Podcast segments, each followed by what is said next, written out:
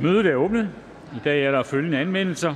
Alex Arnsen, Dansk Folkeparti, beslutningsforslag nummer 79 om bekæmpelse af ulovlig helårsbeboelse i kolonihaver. Titlen på anmeldelse sag vil fremgå af Folketingstidende. Udenrigsministeren har meddelt mig, at han ønsker i henhold til forretningsordenens paragraf 19 stykke 4 at give Folketinget en skriftlig redegørelse om regeringens udenrigs- og sikkerhedspolitiske strategi. Eksempler vil blive omdelt, og redegørelsen vil fremgå af Folketingstidende, og redegørelsen kommer til forhandling torsdag den 24. februar. Carsten Lauridsen, Venstre, har meddelt mig, at han nedlægger sit hverv som medlem af Folketinget per 31. januar 2022. Det første punkt på dagsordenen er spørgsmål om fremme af forespørgsel F29, forespørgsel til børne- og undervisningsministeren om børns mistrivsel af Alex Vandopslag og Henrik Dahl, Liberal Alliance. Sammen med denne sag foretages spørgsmål om fremme af forespørgsel nummer F30, forespørgsel til ministeren for Fødevare, Landbrug og Fiskeri om mere klimavenlig kost af Carl Valentin og Signe Munk, SF. Og hvis ingen gør indsigelse mod fremme disse forespørgsel, betragter jeg tingets samtykke som givet. Den er givet. Er det en, der har en alarm tændt her?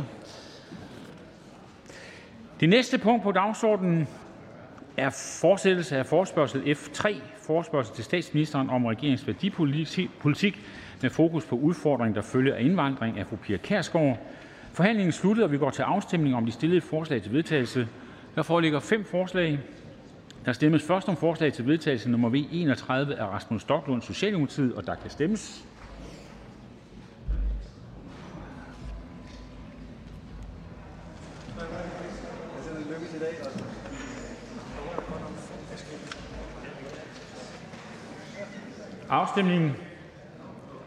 Afstemningen slutter. 28 for, 73 imod, ingen hverken for eller imod. Det er forkastet. Herefter stemmes om forslag til vedtagelse nummer V30 af fru Pia Kjærsgaard, Dansk Folkeparti, og Pernille Vermund, Nye Borgerlige, og der kan stemmes.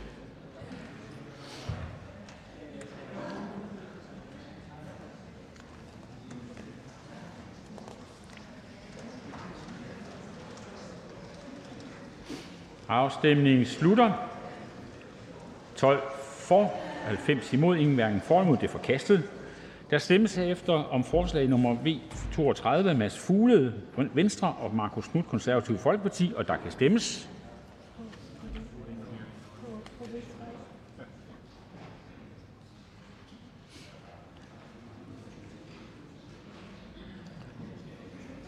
Afstemningen slutter. 35 for, 68 imod, ingen hverken for eller imod. Det er forkastet. Så stemmes der om forslag nummer E33 af Carl Valentin, SF, Katrine Oldag, Radikale Venstre, Rosa Lund, Enhedslisten, og Torsten Gejl, Alternativ, og Jens Rode, KD, og der kan stemmes.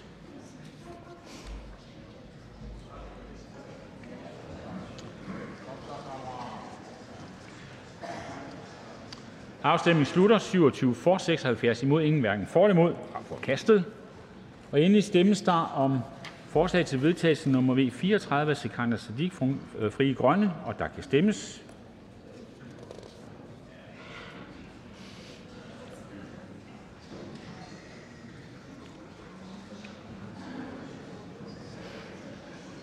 Afstemningen slutter.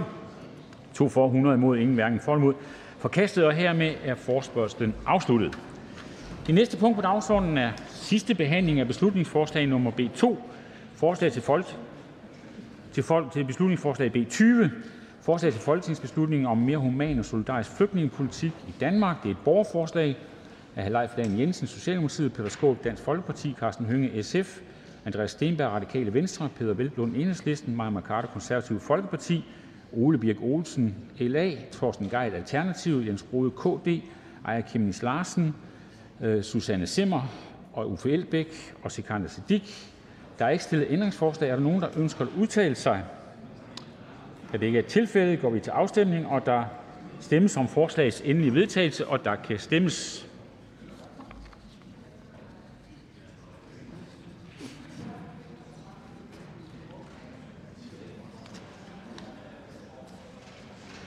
Afstemningen slutter.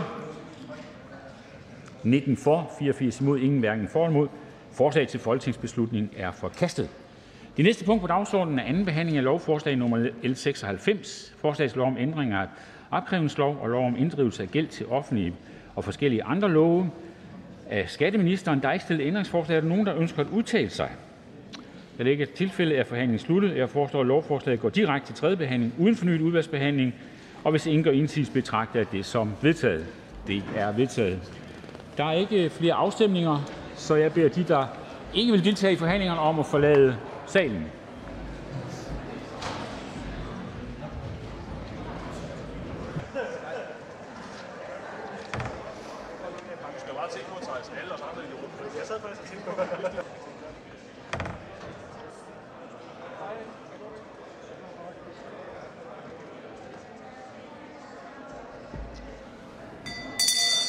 Nu har der været tid til at afslutte interne snak, og derfor beder jeg om, at videre samtale foregår uden for salen. Vi går videre med dagsordenen. Det næste punkt på dagsordenen er første behandling af beslutningsforslag nummer B52, forslag til folketingsbeslutning om mere natur i byerne af Susanne Zimmer, Fri Grønne. Forhandlingen er åbnet. Miljøministeren, værsgo. Ja, tak for det. Det er rigtigt, vi står med et beslutningsforslag her, som vil pålægge kommunerne at udarbejde bynaturstrategier med for eksempel 20% natur i større byer inden 2030, et minimumskrav til et grønt område, maksimal afstand til grønne områder, en strategi for bevarelse af gamle træer. Forslagsstillerne henviser også til, at lokalplaner skal tage højde for, hvordan biodiversitet kan kombineres med klimasikring, og at der i byer med over 10.000 indbyggere skal ansættes en stadsgartner. Og det gør jo, at også under normale omstændigheder, at jeg vil sige, at der ligger mange gode intentioner i forslaget. Men jeg tror egentlig også, at jeg vil sige så meget, at der hvor vi står som regering, også med den aftale, vi har lavet omkring en natur- og biodiversitetspakke i Danmark, som skal give et historisk løft af dansk natur, ja, der er der jo ikke nogen tvivl om for os, at naturen er i krise, at der er behov for at handle, og det gælder sådan set både i vores mest værdifulde naturområder, men det gælder jo sådan set også i blandt andet byerne. Så vi har gennemført en lang række indsatser allerede. Og jeg tror ikke, jeg vil gennemgå det hele, fordi så lang tid tror jeg ikke, jeg har af taletid. Men hvis jeg så skal zoome ind på, hvad er det så, det handler om, blandt andet i byerne? Ja, der har vi jo i planloven givet kommunerne med de seneste års ændringer nye muligheder for at styrke sammenhængende natur, eksempelvis i forhold til planlægning for grønt Danmarkskort. Vi er også i gang med at kigge på, hvordan kan vi komme med mulige indsatser, som netop kan sørge for, at kommunerne i højere grad kan planlægge for natur i byerne. Regeringen er selv kommet med et udspil tættere på grønne byer, en hovedstad i udvikling fra maj sidste år, hvor vi kom med vores konkrete forslag til noget af det, der skal til for at kunne lokalt planlægge for natur og biodiversitet og også stille krav til kvaliteten af bynatur. Blandt andet også forslag, der giver kommunerne mulighed for at fastsætte en minimumsprocent for begrønning af et område i kommuneplanerne. Vi har også lavet en konkurrence om at blive Danmarks vildeste kommune. I det hele taget er der enormt stor opbakning fra danskerne til, at vi skal hjælpe naturen på fode. Når det så er sagt, så tror jeg også, at jeg vil sige så meget, at jeg synes, at forslaget her også bærer præg af, at der er rigtig mange ting på en tallerken. Der er ikke finansiering til det. Det er heller ikke foldet så meget ud. Så selvom intentionerne kan være gode fra forslagsstillernes side, så kan regeringen ikke støtte forslaget. Og vi er som sagt i gang med mange af de her initiativer i forvejen, både herhjemme, i EU, med kommunerne. Mange af de gode initiativer ligger også i kommunerne alene, og derfor som sagt kan regeringen ikke støtte forslaget. Tak for det. Der er kort bemærkninger. Først er det her Rasmus Nordqvist, SF. Ja, tak til ministeren, og jeg deler sådan set vurderingen på mange måder af selve forslaget, men det, der er interessant med sådan et forslag også, det er, at det bygger jo i den grad på den nye EU-strategi, som jo netop også peger på behovet for biodiversitets- og grønne strategier for byer.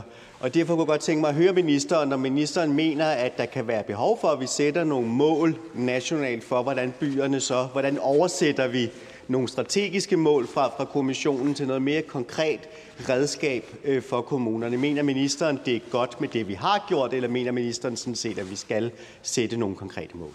Minister?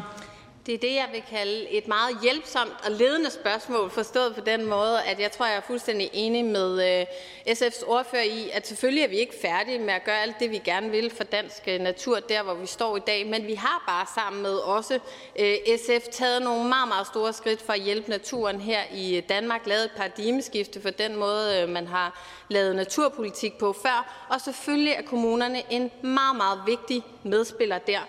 Og det er det jo i kraft af de initiativer, de selv tager. De er det i kraft af nogle af de redskaber, vi har givet dem. Og der skal jo også flere ting til, og det er jo blandt andet noget af det, vi også samarbejder med EU om. Hvordan kan vi sikre, at man, selvom man bor midt i en by, også har adgang til grønne områder. Så selvfølgelig skal vi videre også af den vej. Rasmus Nordqvist. Fordi når man ser på den på mange måder rigtig, rigtig gode strategi, der er kommet fra kommissionen, så er der rigtig meget, der skal oversættes ude i medlemsstaterne her under Danmark. Og er det noget, ministeren allerede nu har gennemgået med sit ministerium? Alle de steder, der faktisk er ting, som ikke er noget, man nødvendigvis laver lovgivning om på EU-plan, men som er op til os selv, så vi ved, hvordan vi kommer videre med den her strategi og kan være den grønne førertrøje, også når det kommer til natur og biodiversitet i EU. Minister? Som jeg var inde på før, så har vi jo allerede kommet med en række bud på, hvordan kan kommunerne også få nogle flere redskaber, for eksempel til at stille krav til naturen i deres byplanlægning. Men det er jo ikke det samme som, at vi har været det hele igennem, og det er jo også det, som ordføreren spørger ind til, altså hele det arbejde, der ligger fra EU-side. Og det er klart, der bor der nogle flere ting, som vi skal have foldet ud, som vi skal have fundet ud af, hvordan får vi det til at passe med det, vi gerne vil i Danmark. Vi har jo også et kommunalt selvstyre, hvor vi rigtig gerne vil spille sammen med kommunerne. Fru Susanne Zimmer, Fri Grønne. Ja, tak. Nu kan jeg høre ministeren hægter sig lidt fast i forhold til økonomien i det her. Altså mener ministeren, at det koster noget at lave parker fra rene græsarealer til biodiversitetsarealer, som er mere vedligeholdelsesfri? Og mener ministeren, at det nødvendigvis koster noget, hvis man tænker biodiversitet ind i klimasikringsforanstaltninger i kommunerne? Minister? Grunden til, at jeg siger, at man er nødt til at finansiere de forslag, man lægger frem her i Folketingssalen, det er jo fordi, at det er den måde, vi gør det på politisk. At hvis der er nogle vigtige prioritetsområder for os, og det er uanset hvilket parti vi taler om her i Folketinget, ja, så skal der jo følge penge med, som oftest for at løse de udfordringer, som man peger på. Det kan også være regulering, men som oftest også økonomi. Og det er klart, at nogle af de ting, vi gør på naturområdet, kan godt løses uden økonomi. Altså alt det initiativ, som kommunerne tager på for eksempel at skabe vildere natur på deres naturarealer, ja, det kan man jo sådan set bare gå i gang med. Der er næsten alle kommuner allerede i gang i dag i den her konkurrence om at blive Danmarks vildeste. Men der ligger jo også en række krav hertil, noget af det, som kommunerne skal gøre, hvis man skulle følge beslutningsforslaget. Og det er klart, den type administration, ja, det koster jo både på byråkrati, men det koster jo også på finansiering, og det er der ikke noget af i forslaget her. Susanne Zimmer? Ja, altså jeg er glad for, at ministeren siger, at som oftest koster det noget, fordi der er jo, og det her, det er jo forslag. Det er jo ikke sådan, at vi siger, at det skal være sådan, men det er jo det, vi kunne forestille os, kunne være rigtig godt for at sikre biodiversitetens gode udvikling. Men i forhold til Biodiversitetsrådet, så blev der sat 10 millioner af i 21 og 4 millioner om året ind til 24. Nej, sidste år blev der sat 10 millioner af, og så frem til 24, 4 millioner. Kunne man ikke forestille sig, at det biodiversitetsråd kunne være behjælpeligt med at få det her stillet an, så det kan komme til at fungere? Minister? Jeg er selv glad for, at vi har fået et biodiversitetsråd på plads. Men det, der jo er karakteriseret ved biodiversitetsrådet, det er, at udover at der er et kommissorium for de opgaver, som vi synes, der er vigtige, ja, så er det også uafhængigt. Og derfor så er det også Biodiversitetsrådet selv, som er med til at definere, hvad er det for nogle arbejdsopgaver, som de har tænkt sig at løse, hvad er det for noget input, som de har tænkt os at give os her i Folketinget. Og derfor kan vi ikke pålægge dem eksempelvis at udmønte sådan et beslutningsforslag her, men der ligger altså også krav, som vil koste finansiering. Tak til ministeren. Der er ikke flere korte bemærkninger. Og er vi stadig på sprit? Ja, den er der i hvert fald. Det er frivilligt, men det er selvfølgelig venligt at gøre det.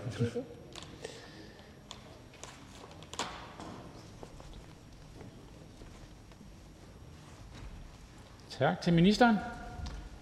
Og så går vi i gang med ordførerrunden. Først er det Tejs Kylling Holmtoft, Socialdemokratiet. Værsgo og velkommen. Mange tak. Talerstolen kan køres op og ned lige der, hvis du har brug for det. tænker, det går. Det er godt. Tak. Værsgo. Først og fremmest så tusind tak for ordet. Jeg vil rigtig gerne sige tak til De Frie Grønne for at sætte naturen på dagsordenen her i Folketingssalen i dag.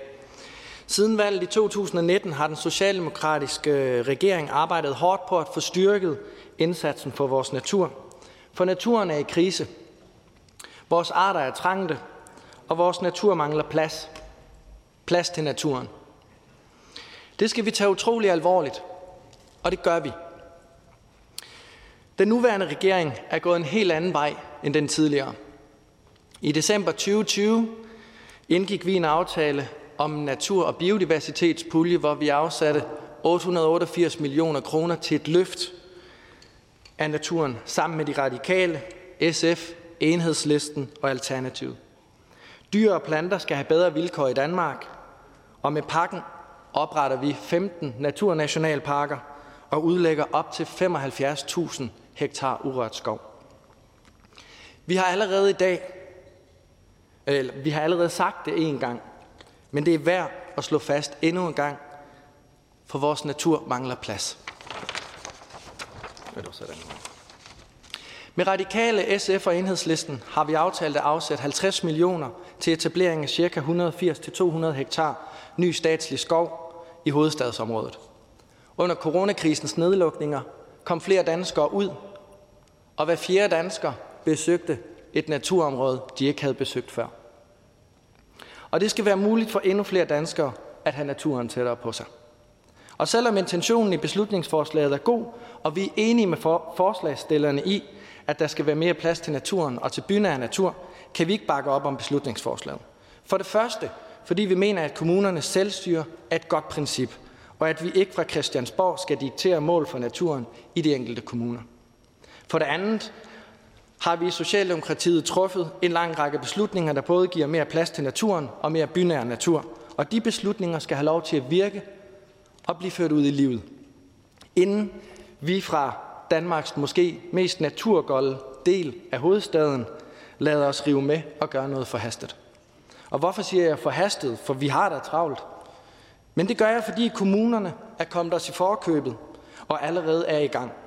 Der arbejdes på biodiversitetsstrategier, og i min egen hjemkommune, Aabenraa i Sønderjylland, er kommunen i gang med at kortlægge naturværdien af samtlige offentlige arealer ud fra feltanalysearbejde, og på baggrund af resultaterne vil kommunen udarbejde plejestrategier, som skal understøtte øget biodiversitet, men også udarbejde inspirationsmateriale til borgere og erhvervsliv om at gøre det samme på egen matrikel. Herudover har 95 af landets kommuner tilmeldt sig DK 2020-arbejdet, og klimasikringsprojekter begynder også at trække fokus på synergierne til netop biodiversiteten. Afslutningsvis vil jeg endnu en gang takke for at sætte naturen på dagsordenen i Folketingssalen, men på vegne af Socialdemokratiet kan vi ikke bakke op om forslaget. Tak for det. Der er en kort bemærkning til fru Susanne Zimmer. Værsgo. Ja, tak. Og tillykke til ordføreren med sin første ordførertale. I forhold til ordførerens egen hjemkommune, hvor jeg kan høre, der er en god afdækning i gang i forhold til at se, hvilken kvaliteter de forskellige naturarealer har eller kunne have. Mener ordføreren ikke, at det var en god ting at få det spredt ud til alle kommuner, og at indføre sådan en naturstrategi, den kunne medvirke til, at kommunerne de bliver meget interesseret i at lytte til gode erfaringer andre steder fra? Ordfører? Bestemt, men jeg tror faktisk, og jeg er overbevist om, at det allerede er på vej. Så der er jo ingen grund til, at vi på den måde laver pseudopolitik, tænker jeg. Susanne Zimmer. Tak. Der er ikke flere korte bemærkninger. Tillykke med ordførertalen. Tak. Det betyder, at vi kan gå videre i ordførertalen, eller i ordførerrækken.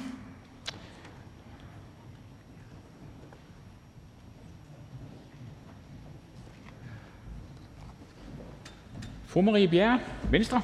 Tak. Tak til Frie Grønne. Tak til Frie Grønne for at sætte fokus på, på den her vigtige debat om, hvordan vi passer. Jeg skal lige skrue det her bord lidt ned. Det er en meget høj taler. Godt. Jeg vil gerne sige tak til Frie Grønne for at sætte fokus på den her vigtige debat om, hvordan vi passer på vores miljø og natur i fremtiden, og hvordan vi sikrer, at naturen spiller en større rolle i byerne. For Venstre der er det rigtig vigtigt med natur i vores byer, og forslaget har også rigtig mange gode intentioner og meget god inspiration til, hvordan vi kan få mere grønne byer. Ja, faktisk så tænkte jeg, da jeg læste forslaget, at hvis jeg selv var byrådspolitiker, hvis jeg selv stillede op til kommunalvalget, så tror jeg da faktisk, at forslaget har rigtig mange gode elementer, som jeg gerne vil gå til valg på. Hvordan får vi en mere grøn by, hvor jeg bor? Hvordan får vi bedre adgang til parker, til naturområdet? Fordi det er vigtigt. Det er vigtigt at have attraktive byer. Det er vigtigt for den enkelte. Det er vigtigt for vores mentale sundhed. Det er vigtigt for biodiversiteten. Og det er også med til at løse nogle af de udfordringer, vi har med klimaet. Heldigvis så sker der jo også rigtig mange gode ting i kommunerne, og endnu flere gode tiltag er på vej. Det er i hvert fald det, jeg hører, når jeg taler med mit bagland. Jeg ved, at rigtig mange af Venstres byrådspolitikere, de er meget optaget af den her grønne dagsorden. Det kunne man også se, hvis man fulgte kommunalvalgkampen. Rigtig mange havde det som deres mærkesager i kommunalvalgkampen. Og der er også nævnt mange gode eksempler i forslaget. Eksempelvis, at man vil have flere vilde haver i Hjørring, at man i Frederiksberg vil stille lokal krav om, at man skal kunne se et træ fra hvert hus eller hver lejlighed. Men desværre, så med det her forslag her, så vil man centralisere beslutningerne om, hvordan vi får grønne byer. Med forslaget, ja, så skal det være Folketinget og regeringen, der pålægger kommunerne at sætte måltal for natur. At planlægge, hvordan man byplanlægger i kommunerne, og at man skal ansætte stadsgartnere i hver kommune til at tage sig af de her nye opgaver, som Folketinget så skal pålægge kommunerne. Det mener vi ikke i Venstre er den rigtige vej at gå. Vi har respekt for det kommunale selvstyre, og derfor der anerkender vi de gode intentioner i det her beslutningsforslag, men vi tror ikke, at det er den rette vej at gå, og derfor forventer vi heller ikke at støtte det her beslutningsforslag. Tak for ordet. Tak til ordføreren. Der er en kort bemærkning til fru Susanne Zimmer, Frie Grønne. Tak for al den gode feedback og de gode bemærkninger og de gode intentioner. Anerkender ministeren ikke, at der i forslag er lagt op, at der er lagt op til, for eksempel står der faktisk 20% bynatur, og at der er idéer til, hvordan man kan gøre det? Så at der faktisk er en ret stor frihed inden for det her forslag til, at byerne kan gøre det på den måde, der passer dem bedst. Så altså, hvad er minister eller ordførerens respons på det? Ordføreren? Tak til ordføreren, og tak til ordføreren for at kalde mig minister. Det arbejder vi på, men det er vi ikke endnu. Venstre anerkender, at der er rigtig meget godt i det her forslag. Der er rigtig mange gode eksempler, og der er også frie rammer, men jeg tror egentlig, det er det handler om. Det handler om at sikre nogle frie rammer til kommunerne, nogle gode rammer til kommunerne, og så tror jeg, det er bedre at tage den diskussion i forbindelse med revideringen af planloven, så vi sikrer, at man kommunalt har de her frie rammer. Men tak for at komme med al den gode inspiration, og det er jeg sikker på, at der er flere, der sidder og læser de her gode forslag, der tænker, dem kan man bruge lokalt. Fru Susanne Zimmer. Ja, tak for svaret. Hvis nu, at man piller stadsgartneren ud, vil Venstre så være klar til at diskutere det her i udvalget i forhold til at se, altså er der noget i det her, som vi kan få ud til kommunerne, så at der kommer til at ske lidt mere, end der sker i hvert fald i nogle kommuner? Ordfører? Jamen, der er jo drøftelser lige nu omkring planloven og hvordan man sikrer de rigtige rammer med kommunerne. Det er egentlig det forum, vi synes, det er rigtigt at tage diskussionen om, hvordan vi sikrer de grønne byer. Det tror vi, det er bedre, end at vi kommer herfra og laver et eller andet centralt beslutningsforslag, der styrer, hvordan man så skal byplanlægge ude i kommunerne. Tak til ordføreren.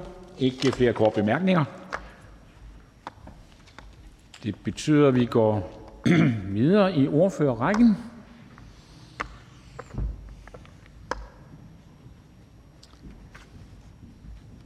Hr. René Christensen, Dansk Folkeparti.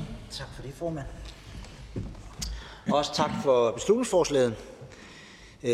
Mere natur og flere grønne pladser, også i vores byer. Der tror jeg egentlig, at man taler til de fleste danskere. Det kan de godt lide at opleve det.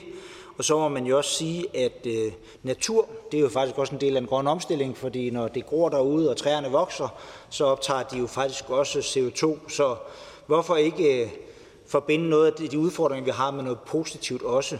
Altså det her med at plante nogle træer, som vi bliver glade for at se på, og så er vi faktisk også en del af den grønne omstilling. Det behøver ikke alle sammen at gøre ondt, fordi det er grøn omstilling. Så på den måde vil jeg sige, så har jeg læst forslaget med mine positive briller på. Ingen tvivl om det. Vi kan dog ikke støtte det, og det er der flere grunde til. Punkt 1, så vil jeg sige, så bliver det altid sådan lidt svært, når vi skal lave lovgivning, for det bliver meget firkantet. Fordi hvad er natur egentlig? Og hvad er et grønt område?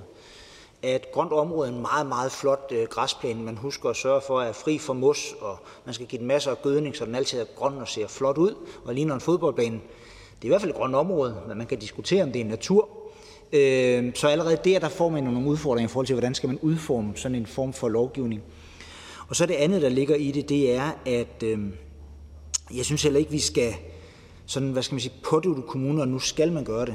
Jeg tror faktisk, vi er i en situation, hvor vi jo alle sammen på tværs af partier og lister og andet egentlig arbejder med, hvordan kan man få mere natur ind i den politiske tankegang, og hvordan kan vi få mere grøn omstilling ind i den politiske tankegang. Og derfor så ser jeg mere det her beslutningsforslag som en god lejlighed til at debattere det, og få sat et fokus på, hvad naturen egentlig kan, og hvad det er for nogle kvaliteter, naturen har. Og naturen behøver ikke altid være et meget, meget stort område. Der er jeg set meget enig med, forslagsstillerne i, at natur kan man også have på mindre arealer. Jeg har jo selv, og Dansk Folkeparti har selv foreslået jo tidligere, at man også har mulighed for, og de steder, hvor man særligt ude i landdistrikterne, har nogle mindre arealer, hvor man eksempelvis river huse ned, man får lavet det til nogle små biotoper, grave et hul, et lille vandhul og gøre noget, jamen så er man jo allerede i gang med at lave nogle gode parkeringspladser for vores dyr, som er på rejse. Så positive tanker om det, og så håber jeg, at der er rigtig mange lokalpolitikere, der sidder derude og følger med og oplever sådan en debat her, og så kan vi give noget inspiration til, at man tager det her op. Og både byerne, men sådan set også i det åbne land. Kommunerne råder jo over rigtig mange arealer rundt omkring, og hvorfor ikke plante nogle træer?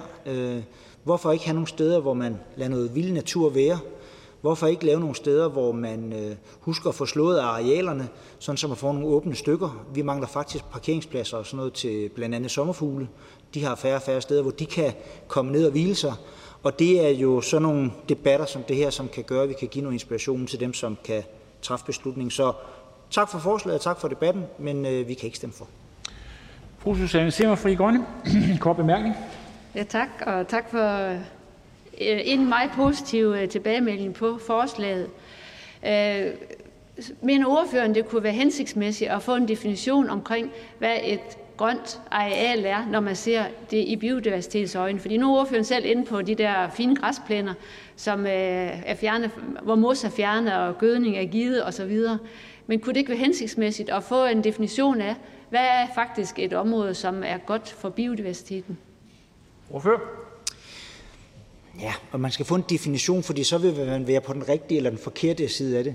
Jeg tror faktisk, det er bedre, at vi får uddannet lidt hinanden i, hvad natur egentlig er. For jeg tror egentlig, at rigtig mange borgere i Danmark har sådan en fornemmelse, at man går ud i sådan en bøgeskov, hvor man kan kigge igennem træerne, og solen skinner ned igennem, og der er kragelægger i bunden. Det er jo fantastisk at gå derude, og jeg kan også godt lide at gå derude. Jeg synes, det er en dejlig tur at gå, og så kan man kigge igennem skoven, og så kan man se kornmarkerne ude for enden ude i skovbrynet. Det er jo en fantastisk naturoplevelse. Men man går jo faktisk i et produktionsområde, og der behøver ikke være særlig meget dyreliv.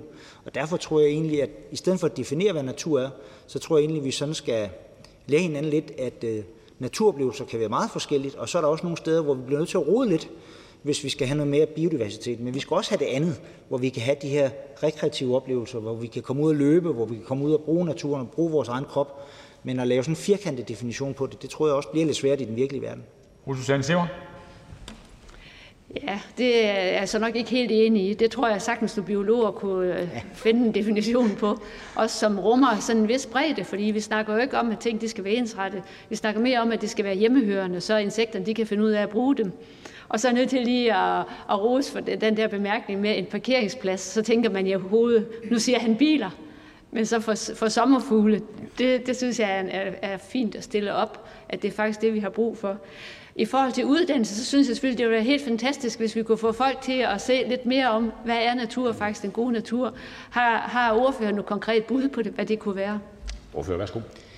Jamen nu kommer jeg jo nede fra London Falster, og jeg står og kigger på et smukt naturområde hernede på bagsiden af Folketingssalen. Det er jo sådan et overdrev, hvor man har ladet kvæg gå ud, og grenene får lov til at falde ned. Og der kan man faktisk godt færdes, men man skal have gummistøvler på for at gå derude. Men det er et eksempel på et godt naturområde, men hvor man skal være forberedt på, at man kommer ikke ud på en sti, hvor man kan gå i det tøj, som vi står her. Der skal man gøre sig klar til at få en naturoplevelse. Og sådan er det også ved ude i naturen, at man skal være forberedt på at møde naturen. Vi siger tak til ordføreren. Der er ikke flere korte bemærkninger. Og så er det hr. Rasmus Nordqvist, SF. Værsgo. Jo, tak. Biodiversitetskrisen er ganske, ganske alvorlig. Og ja, som det tidligere blev sagt heroppe i dag også, så skriger naturen på plads. Og det er heldigvis ved at gå op for flere og flere. Det er det i Danmark, hvor at jeg er glad for, at det lykkedes at få lavet en egentlig satsning for naturen og biodiversiteten i den her valgperiode. Vi får skabt områder, hvor at vi tænker i økosystemer og ikke i enkelte individer, enkelte arter, at vi begynder at give muligheden for netop, at biodiversiteten kan vokse. Det er jo også fantastisk, at vi har fået en strategi i EU, som faktisk lægger vægt på det her, og som kommer med en række anbefalinger og mål, som der løbende skal følges op på. Det handler om, hvordan får vi beskyttet langt mere natur i Europa, både til lands og til vands. Hvordan får vi lavet de strengt beskyttede områder? Hvordan får vi lavet naturgenopretning?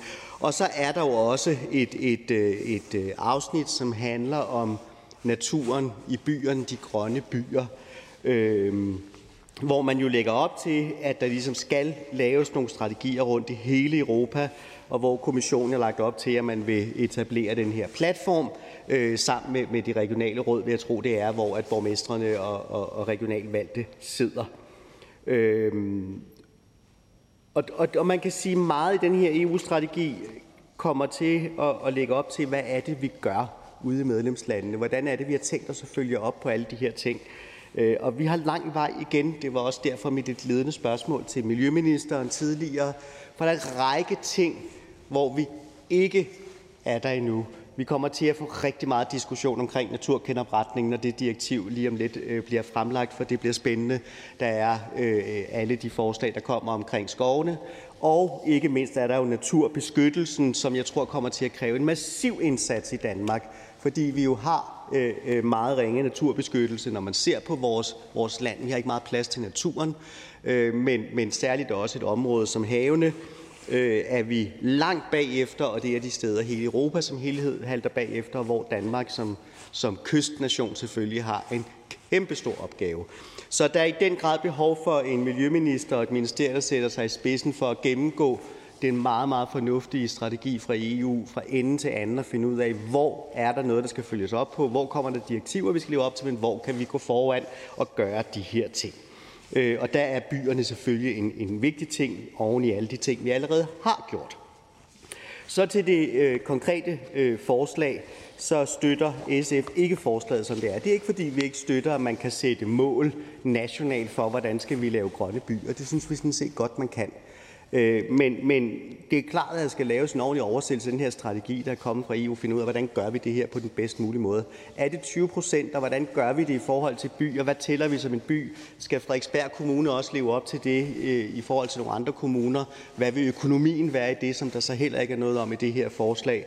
Og så selvfølgelig også, at man blander krav ind omkring stadsgarten osv. Så vigtigt forslag, fordi det gør, at vi bliver mindet om den meget, meget gode strategi, der er kommet fra kommissionen, som vi skal arbejde med her i Danmark også. Men forslaget, som det ligger, kan vi ikke støtte. Tak for det. En kort bemærkning til fru Susanne Zimmer, Frie Grønne. Ja, tak til ordføreren for alle de gode, positive ord i forhold til, hvad vi skal gøre for naturen, og at en erkendelse af, at der virkelig, den mangler hjælp fra os. Og vi giver den det modsat lige nu. I forhold til de EU-strategier, vil det ikke være fint at komme på forkant med det? Altså, kan ordføreren forestille sig, at vi får lavet for meget natur? Altså, vil det ikke være godt at tage fat på det her nu, så vi stille og roligt kan arbejdes frem, så vi ikke står på for lavt et udgangspunkt som start? Ordfører? Jo, det er også netop det, jeg synes, jeg sagde, da jeg bad om, at vi egentlig får lavet en ordentlig gennemgang fra ministerens side i forhold til, hvad er det, vi skal leve op til. Der er noget, der kommer som direktiver, noget bliver strategier, som vi skal lave en oversættelse af i Danmark.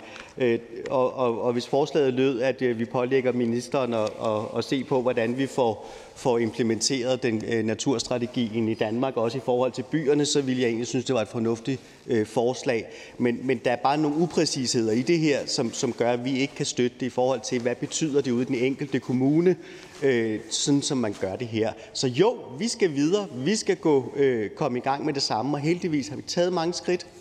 Der er flere at tage, også inden EU kommer og slår med hammeren i bordet. Susanne Zimmer. Ja, tak. Nu siger ordføreren sådan nogle ting i forhold til, jamen vi skal den vej, og det er måske for mig, det er for båndlagt. Altså, jeg synes ordføreren ikke, at der faktisk er en stor frihed i det her? At der er forslag til, hvordan man kan gøre det?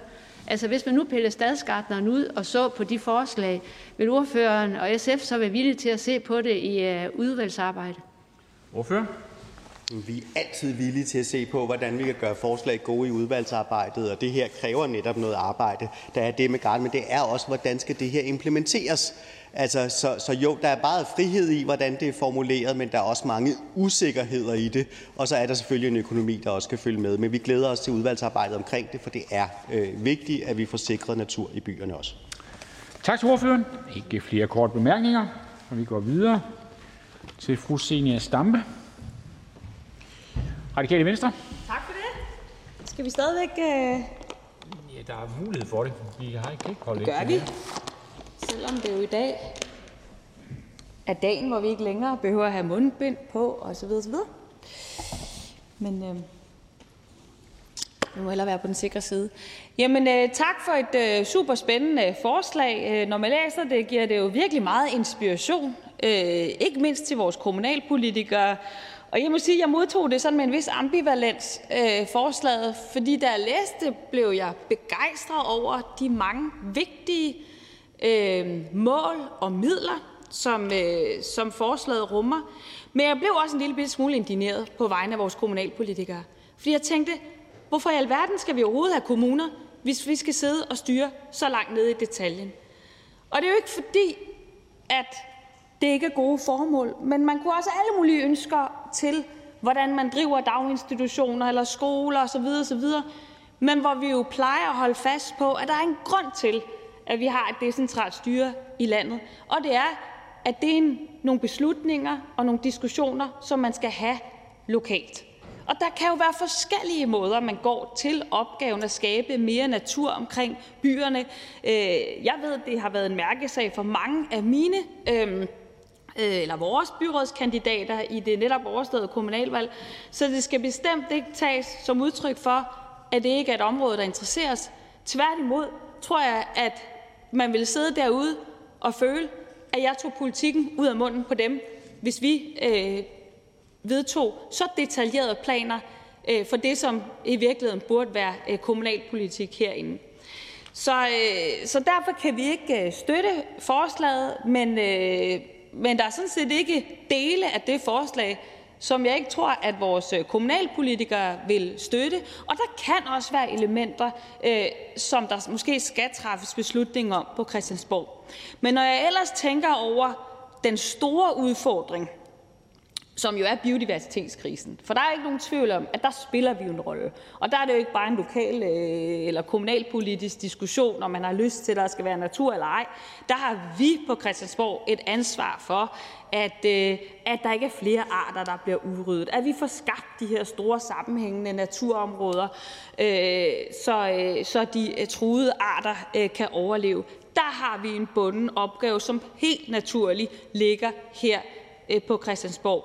Når jeg tænker på bynatur, jamen så ved jeg jo godt, at der er en EU-strategi, og det er som regel rigtig godt, at der kommer ting fra EU, fordi det kan bruges til en løftestang. Men der tænker jeg, at det er måske ikke bynaturen, der gør noget ved biodiversitetskrisen. Tværtimod kan det være, at noget mere bynatur gør noget mere for, man kan sige, den menneskelige krise, altså at vi er kommet så langt fra naturen. Så jeg tænker, at bynatur først og fremmest er af hensyn til menneskene. Og det er derfor, jeg også godt tør at lægge det til kommunerne, og ikke mener, at det er en opgave, vi bliver nødt til at løse herfra. Vores bundne opgave, det er at stoppe biodiversitetskrisen, og der har vi nu taget det allervigtigste redskab i brug, nemlig at lave nogle store sammenhængende naturområder med store græssere, som er det, der skal til for at redde de truede arter. Hvorimod spørgsmålet om bynatur mere handler om, at der skal være natur for os mennesker, og det er jeg fuldstændig enig i, men det synes jeg, at det er de kommunale repræsentanter for bybeboerne, der skal kæmpe for det, og det er jeg sikker på, at der er rigtig mange, der vil. Det skal jeg i hvert fald lige så sige, at det vil mine. Kort bemærkning til fru Susanne Zimmer, Frie Grønne. Ja, tak, og tak til ordføreren for feedback. Hvis jeg kan forstå, at der er mange, ordføreren siger mange idéer, som kan bruges af kommunalpolitikerne, og at det så bliver centraliseret, på trods af, at der faktisk står, at det er idéer, forslag. Men hvis vi nu så sagde, at nu, i stedet for at komme med de forslag, så får vi lavet en aftale om, at vi skal have en procentsats på, hvor meget natur der skal være i byerne. Og så må kommunerne være fuldstændig frit stille i forhold til, hvordan de gør det. Vil Det Radikale Venstre så være med på det? Ordfører? Det er jeg ikke helt sikker på. Jeg tror, at min indstilling vil være, at det er en beslutning, der skal ligge kommunalt. Men jeg vil da ikke fuldstændig afvise det. Nu kan jeg heller ikke det, der kommer fra EU i detaljerne, for der ligger jo også nogle mål, krav. Som udgangspunkt, så tror jeg, jeg vil være imod, at det er os, der skal træffe beslutning om, hvordan at byerne og de folkevalgte i byerne disponerer over deres område. Men jeg vil da ikke fuldstændig afvise det. Der kunne der være nogle gode grunde til at måske skabe en løftestang for folk kommunalt. Men min grundindstilling og vores grundindstilling er, at det er derfor, at vi har et decentralt styre i Danmark. Det er for, at man træffer den type beslutninger lokalt, og der kan man jo så gå til valg på at skabe mere bynatur. Det har mange af vores kommunalpolitikere, det er noget, de er gået til valg på, og det synes jeg fortsat, de skal kunne gøre. Ligesom jeg synes, dem der er imod, de må jo så stemme på nogle andre. Fru Susanne Zimmer. Nu sagde ordføreren i sin ordførertale, at der kunne godt være nogle ting, man centralt skulle beslutte i forhold til natur i byerne. Hvilke ting kunne det være? Ordfører? Det ved jeg heller ikke på nuværende tidspunkt, men jeg vil bare ikke afvise, at der kunne være ting, som jeg kunne overbevises for. Men jeg tænker, at talerstolen også er et sted, hvor man godt må være i tvivl og lade ting stå åbne, i stedet for kategorisk at afvise eller sige ja. Og min grundindstilling er, at der er så meget som muligt, der skal træffes, altså beslutninger, der skal træffes kommunalt. Men der kan være ting, hvor vi så alligevel siger nationalt, der har vi faktisk lyst til at gå ind og træffe beslutninger. Det har vi jo for eksempel gjort med luftforurening. Der har vi truffet nogle centrale beslutninger. Der er også nogle beslutninger, som vi har lavet være decentrale. Så det tror jeg, vi må se på fra sag til sag og spørgsmål til spørgsmål. Tak til ordføreren. Ikke flere korte bemærkninger. Og det betyder, at vi går videre til Enhedslisten og hr. Peder Hvelplund. Tak for det, formand. Og tak til Frie Grønne for at rejse det her beslutningsforslag. Nu skal jeg ikke gøre mig klog på, hvor Frie Grønne har fundet inspiration til det henne, men jeg kan da i hvert fald se, at der er flere sammenfald med den naturpakke fra naturkrise til vildere og rigere natur, som Enhedslisten fremlagde i 2019, hvor vi også havde et afsnit med omkring den bynære natur, men hvor vi så også havde fundet finansiering til det. Og det vil jeg vende tilbage til senere. Men der er jo ikke nogen tvivl om, at det er en vigtig debat, som Frie Grønne er med til at rejse. Det er hele spørgsmålet omkring biodiversitetskrisen, hvor det jo heldigvis også under den her regering og med det her parlamentariske grundlag har sikret at få afsat midler til en natur- og biodiversitetspakke, som jo blandt andet sikrer naturnationalparker og urørt skov. Men det er jo fuldstændig rigtigt, at der er et spørgsmål omkring den bynære natur. Fordi det er jo i byerne, at langt størsteparten af danskerne opholder sig dagligt. Byerne udgør cirka 1/4 af det danske landareal, der ikke er opdyrket. Og vi kan jo se i byerne i dag, hvordan biodiversiteten har trange kår, fordi det i meget ringe omfang indgår i plejeplaner for parker og grønne områder, som jo ofte er præget af klippet græs, og hvor vi i byerne også ser udpræget grad af både asfalt og fliser, og også steder, hvor der kunne være natur. Og der er det klart, at der skal den vilde natur mere ind i parkerne, den skal ind på torvene, på pladserne og på havnearealerne. Vi skal gøre noget for at gøre byerne både grønnere og vildere. Vi skal sikre, at der bliver mulighed for, at græsset får lov til at gro, og hvor kvaset kan få lov til at ligge, og de døde træer, så der kan etableres levesteder for biller og larver og sommerfugle, så vi kan få mere biodiversitet ind i byerne også. Så den intention er vi fuldstændig enige i, og det er jo blandt andet også derfor, vi i Enhedslisten også har kæmpet for netop at sikre de grønne lunger også i København, i forbindelse med at være imod både byggeriet på Stejlepladsen og også på Amager Fælled, netop for at sikre, at der er grønne arealer fortsat i byerne, og også her specifikt i København. Jeg synes også, vi har set, nu kommer jeg selv op fra Hjørring, og der har vi jo netop set, at folk de i dag også ofte gerne vil have noget andet end ødemarker af monokultur, bestående af græsplæner og robotplæneklipper. Og der er et ønske om mere vild med vilje natur, både i haverne og i byerne.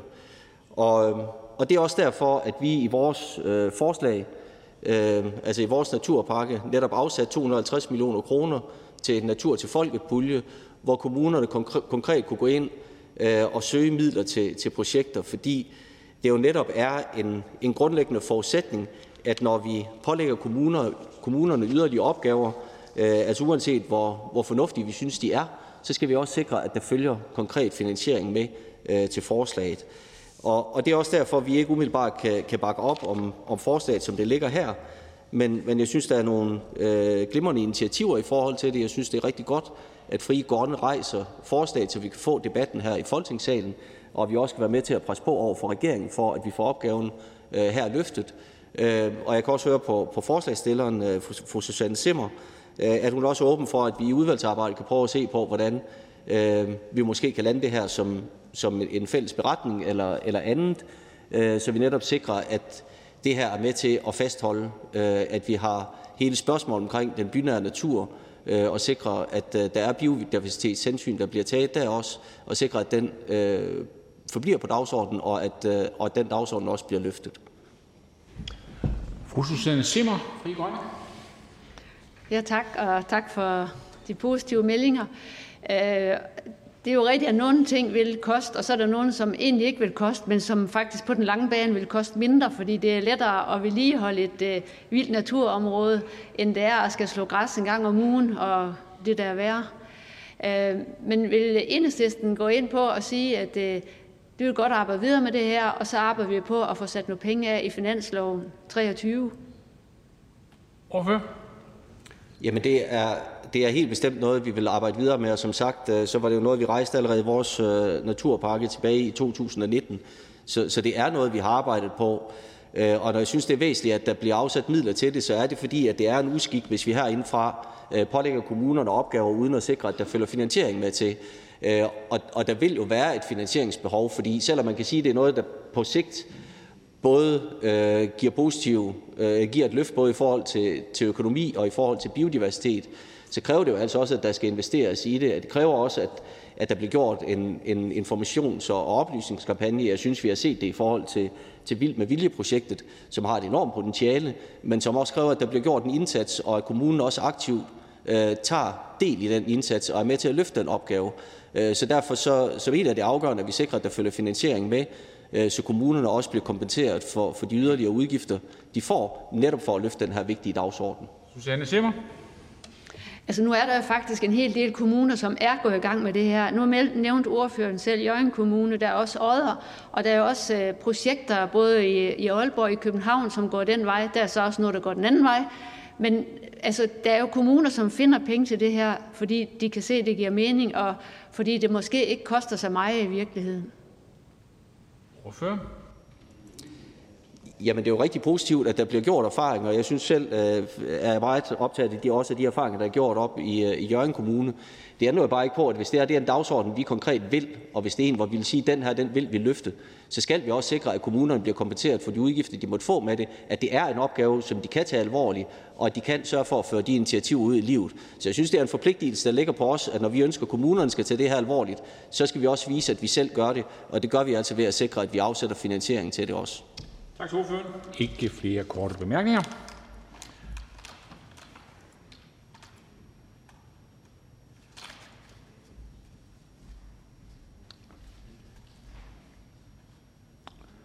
Og så går vi videre til fru Mona Juul, Konservativ Folkeparti. Tak for det. Tak for ordet. Tak til forslagsstillerne. I gamle dage, der kaldte vi det grønne områder. Alt det her med fra små klynger af træer til et hjørne med blomster og en stor plæne med græs til parker midt i byen. New York er Central Park, og i Horsens, der har vi Lunden. Hver by, sin stil eller mangel på samme.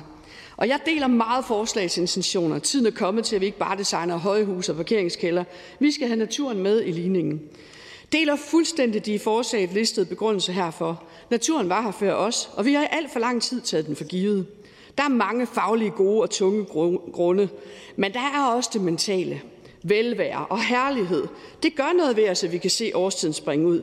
At vi kan høre fuglene synge. At vi kan røre og føle og sanse træ, blomster og buske. Og ikke bare beton, sten og glas. Hver by og kommune med respekt for sig selv er allerede i fuld gang med at genetablere åer, åndehuller og rekreative tilbud.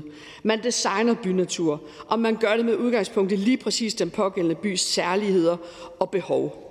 Samtidig så ligger EU's biodiversitetsstrategi for 2030 klar. Og der er ikke nogen tvivl om, at fra konservativ side, så vil vi meget gerne være med til at støtte op om det arbejde. Og vi sidder jo netop også nu i forhandlinger om tilpasning af planloven med blandt andet dette fokus. Så tak for de gode input til, hvordan vi kan gøre vores byer grønnere. Vi kommer af samme årsag ikke til at stemme for beslutningsforslaget, altså at der allerede pågår forhandlinger, hvor det her er med. Tak. Det lykkes at nå det. Værsgo, Susanne Zimmer. Ja, tak. Tak til ordføreren. Det lyder jo rigtig flot. Altså, hvad er det, der gør, at Konservative Folkeparti ikke kunne have lyst til at tage hul på det her nu, inden EU-strategiet kommer, så vi ligesom kommer på forkant og giver byerne tid til at tage fat på det her. Fordi forresten, det går netop på, at det er i 2030, man skal nå det mål. Okay. Men vi er faktisk allerede i gang. Det vi kan registrere, det er, at byerne og kommunerne er i gang for et stort dels vedkommende, og vi er i gang i forhandlingerne omkring planloven, også med at skubbe lige præcis nogle af de her tanker med ind. Tak for det, og tak til ordføreren.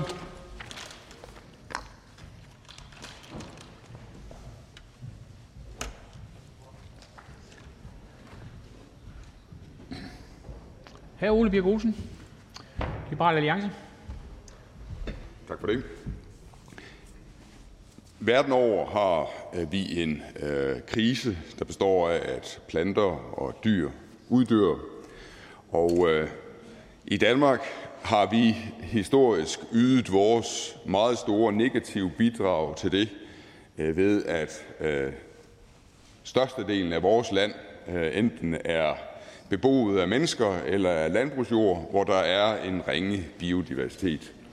De senere år er vi gået i gang med, også i Danmark, at skabe mulighed for, at vi kan have rigtig natur, hvor der er plads til, at større dyr kan græsse, sådan at det kan bidrage til at danne grundlaget for, at bestemte plantearter og de dyr, der følger med de plantearter, de kan være der.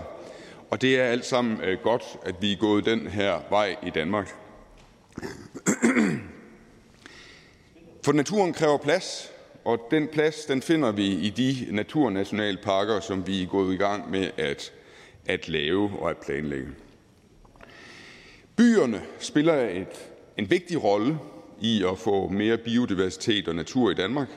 Det gør de derved, at de mennesker, vi nu engang er, de mennesker fylder mindst inde i byerne.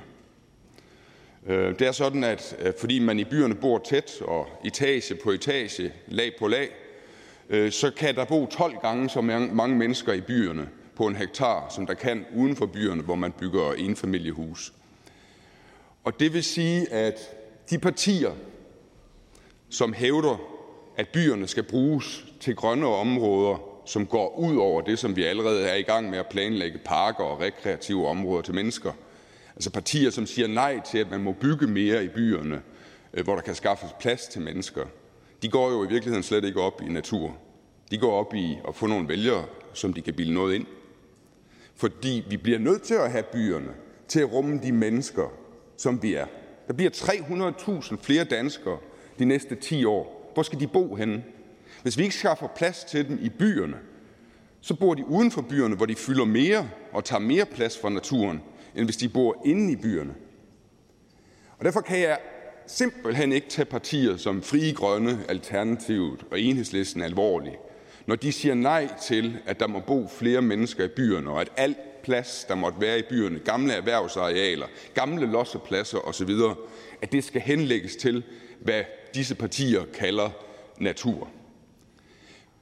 Fordi det betyder, at mennesker i Danmark i stedet skal bo uden for byerne, hvor de fylder 12 gange så meget, som de gør inde i byerne, og dermed levner mindre plads til ægte natur.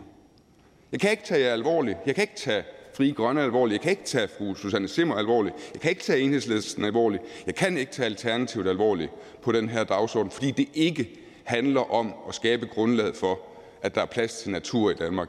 Det handler om at tale nogle vælgere i byerne efter munden, nogle folk, der allerede bor i byerne, som synes, at de hellere vil have nogle arealer til fælles faciliteter osv., end de vil have nogle nye naboer. Selvom det betyder, at disse nye naboer, som kunne være der, de så alternativt må finde bolig uden for byerne, hvor de fylder mere og tager mere plads fra rigtig natur.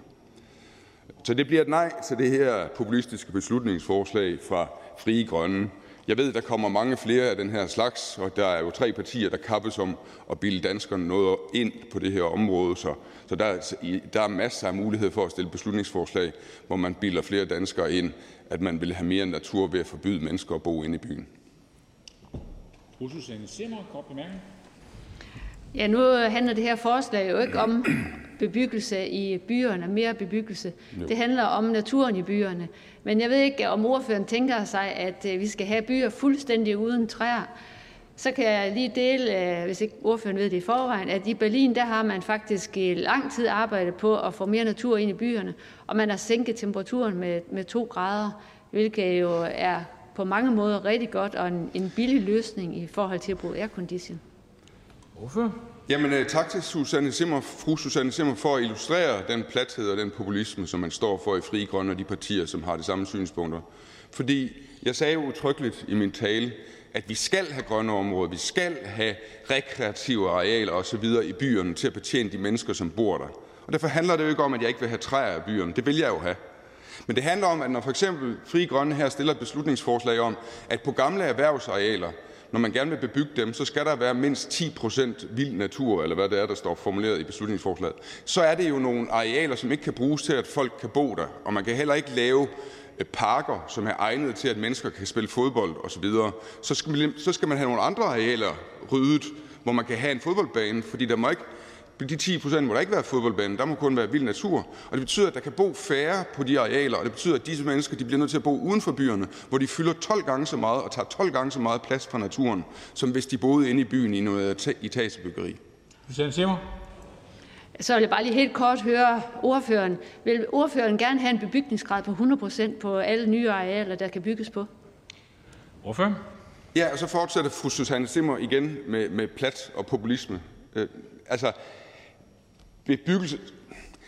Bebyggelsesgrad, når man bor på etagebolig, så er man jo over 100% i bebyggelsesgrad, og alligevel har man grønne områder ved siden af. Så ja, selvfølgelig vil jeg da have bebyggelser på over 100%, fordi det levner jo med etagebyggeri plads til, at der kan være masser af grønne områder. Men det er igen et spørgsmål, der tager ligesom sit udgangspunkt i sådan et retorisk anklagende spørgsmål. Vil jeg der slet ikke have noget natur i byen? Vil jeg slet ikke have noget grønt i byen? Vil jeg slet ikke have rekreative arealer i byen? Og det vil jeg jo. Ja, Peder Hvelplund, Enhedslisten. Ja, tak for det. Og nu ved jeg ikke, om ordføreren bemærkede, at nu kunne Enhedslisten ikke støtte det her beslutningsforslag. Det var så primært i forhold til finansiering. Men den debat, som ordføreren rejser, er jo netop det der med, hvordan udnytter vi arealet i Danmark? Altså, hvad er det, vi skal have? Og hvis det handler om forbrug af areal af kvadratmeter, så kan man jo sige, at for eksempel almen boligbyggeri, der er kvadratmeterbelastningen jo væsentligt mindre, end det er i forhold til parcelhusbyggeri. Så det kunne godt være et argument for, at vi skulle have noget mere almennyttigt boligbyggeri, hvilket Enhedslisten jo også har argumenteret for os i Københavnsområdet, fordi det er jo ikke fordi, vi ikke vil have mulighed for, at man skal kunne bo i København, man kan få en billig bolig, tværtimod. Men det er jo hensyn til, at der også skal være mulighed for natur. Og den samme udfordring har vi jo også når vi kommer ud i provinsen. Nu kommer jeg selv fra Hjørring, der hvor vi mest bliver presset i forhold til natur, det er jo i forhold til landbrugsarealet. Så er ordføreren så enig i, at der er en større del af landbrugsarealet, der så også bør udlægges til natur, så vi netop kan sikre, at der både er plads til mennesker og til natur? Ordfører? Jeg er enig i, at vi skal gøre en indsats i Danmark for at opkøbe arealer, som har ringe værdi som landbrugsjord, at det skal opkøbes og udlægges til natur i stedet for af fonde og hvad vi ellers måtte have. Det synes jeg er en god idé. Men det er jo noget pjat, som her Peder Hvelplund siger om, at det handler om parcelhusbyggeri, eller det handler om almene boliger. Inde i byen handler det om etagebyggeri og etagebyggeri. Altså, det er ikke sådan, at hvis man ikke beslutter, at der kommer almene boliger i København, at der så kommer parcelhus inde i København i stedet for. Nej, der kommer jo, fordi man tillader en høj bebyggelsesprocent, etagebyggeri, som så bare ikke er alment etagebyggeri, men er privat etagebyggeri. Hr. Peder Hvelplund? Nu er det muligt, at man i Liberal Alliance lider af københavneri, og derfor ikke kan se ud over byer og ud over København. Men når man her taler om byer, for eksempel over 10.000 indbyggere, så er det jo også byer, som Hjørring, det er Brønderslev, det er Åbenrå, det er Ringkøbing. Det er jo byer ude i provinsen, og der skal jeg bare hilse at sige, der taler vi vel ikke om højt etagebyggeri, men vi taler om, hvordan sikrer vi, at vi også i byerne får skabt plads til naturen på mange af de arealer, der i forvejen er. Og det er jo en helt naturlig tilgang at have til det. Og så er der et specifikt problem i forhold til København, men det her det handler om, hvordan vi skaber mere natur og mere adgang til fri natur for mennesker, der også bor i byer. Men den problemstilling, vi har omkring de større byer i Danmark, det er, at der er nogen herunder, jeg og Liberal Alliance og også en række andre partier, som gerne vil udnytte ledige arealer til at bygge boliger inde i København. Og derved skaffer man plads til, at en masse mennesker kan bo der, i stedet for at de skal bo uden for København, eller uden for Aarhus, eller uden for Aalborg, hvor de kommer til at fylde mere. Og så har vi Enhedslisten på den anden side, der siger nej til mere byggeri inde i København. For vi skal hellere have en ledig grund, eller det skal være et gammelt industriområde med nogle billige bygninger, hvor malingen skal af, hvor der kan være nogle kreative erhverv, i stedet for at der bliver bygget flere boliger. Og det er den diskussion, der faktisk er. Hr. Torsten Gejl, Alternativet. Tak. Nu har jeg lagt mærke til, at ordførens parti er et af de partier, der går ind for naturnationalparker. Og tak for det. Jeg oplever lidt, at vi diskuterer sådan lidt, hvor meget natur skal der være i byerne. Og jeg hører jo også, at ordføreren godt vil have parker, godt vil have grønne områder i byen. Så kan vi ikke... Altså, der er jo nogen, der godt vil have lidt mere. Der er nogen, der godt vil have... Altså, der er mange af dem, der bor i byen, der godt vil have lidt mere natur tæt på. Altså, kan vi ikke drøfte, om det ville være en god idé med lidt mere natur, eller lidt at der er nogle partier, som trives, hvis støtter trives i mere natur, i stedet for bare at sige, det er kun stemmefiskeri og manipulation. Altså, der er vel tilladt at have det sådan, jeg synes, min by skal være lidt grønnere, end den er. Hvorfor? Jamen, det er bestemt tilladt, og det er også tilladt at mene, at en park i højere grad skal være vild natur, end den skal være en slået græsplæne. Klart. Jeg synes bare, at vi må ligesom besinde os på, at byen bygges for, at den skal kunne rumme en masse mennesker, og disse mennesker, de skal faciliteres også af grønne områder og rekreative arealer. Det er en målsætning, og i den målsætning ligger også, at byen kan hjælpe med, at vi kan skabe mere plads til natur, fordi den opsuger, at en masse mennesker kan bo der oven på hinanden, sådan at folk ikke behøver at bo uden for byen, hvor de kommer til at bo i enfamiliehus og optage 12 gange så meget plads. Og den vinkel synes jeg ikke, at partier som Frie Grønne, Enhedslisten, og jeg synes heller ikke, at Alternativet har haft den vinkel tidligere, når man har sagt nej til mere boligbyggeri i København, at det boligbyggeri i København eller i Aarhus eller lignende, hvor man siger nej til det, det kan hjælpe med at skaffe plads, rigtig plads nok til natur, der hvor naturen kan være og fylde, nemlig uden for byen. Torsten Gejl? Jeg tænker på, hvad er der egentlig galt med, at folk flytter ud af byerne?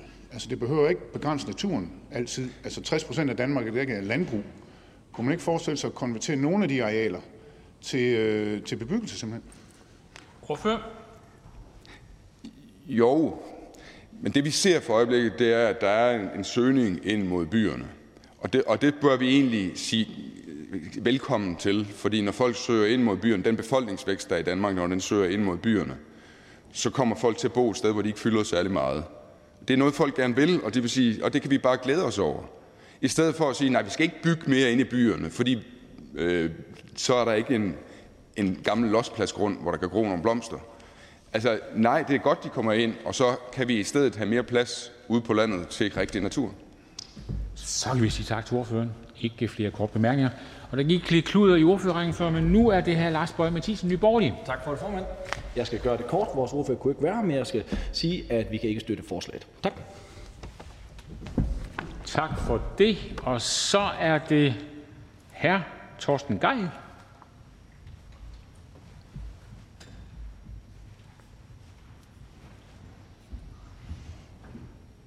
Alternativet. Tak, formand. Og tak til Frie Grønne for et overflødighedshorn af gode grønne naturtiltag til byer med over 10.000 indbyggere. Dengang jeg så forberedte mig, der prøvede lige at lukke øjnene og tænke, hvis alt det her blev indført, alt det her om 10 år eller om 20 år, det skal lige gro frem og blive indført, så tror jeg simpelthen, det ville være en markant anderledes oplevelse at køre ind i vores byer, eller gå ind i vores byer, rejse ind i vores byer. Altså, jeg tror, at det ville være nogle grønne jungler af biodiversitet, og jeg tror, det vil pible frem med natur alle mulige steder fra, hvor man ikke lige ser det i dag, det kommer fra. Og det var jo ærligt talt rigtig, rigtig dejligt at forestille sig.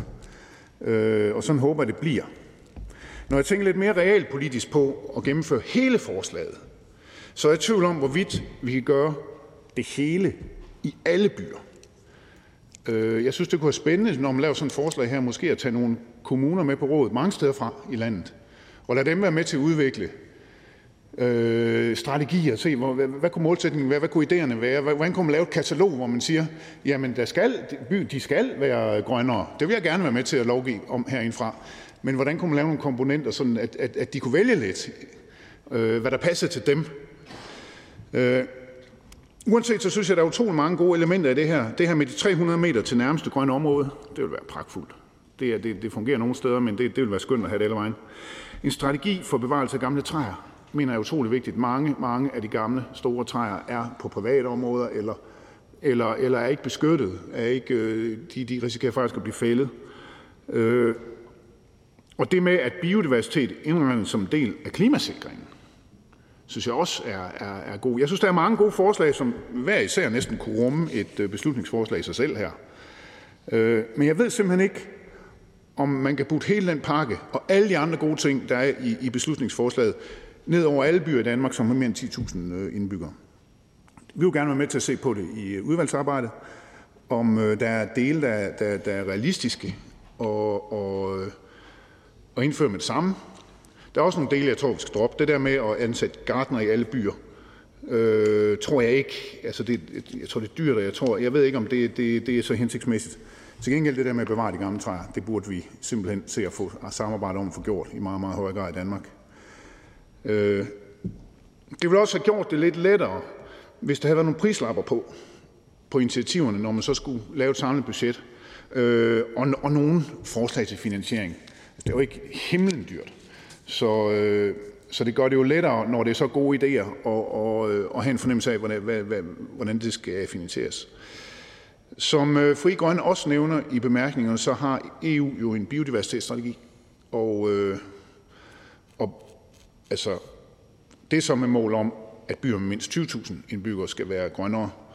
Og det er ikke... Jeg forstår godt, at Frie Grønne vil have en mere ambitiøs plan. Desværre, så bare den her plan kan vi have problemer med at leve op til i Danmark. Så hvis det her beslutningsforslag havde sagt, at nu skal regeringen finde en god implementeringsmodel for den plan, der i mindste er der, så ville det have været til at stemme for lige med det samme, for vores vedkommende i hvert fald.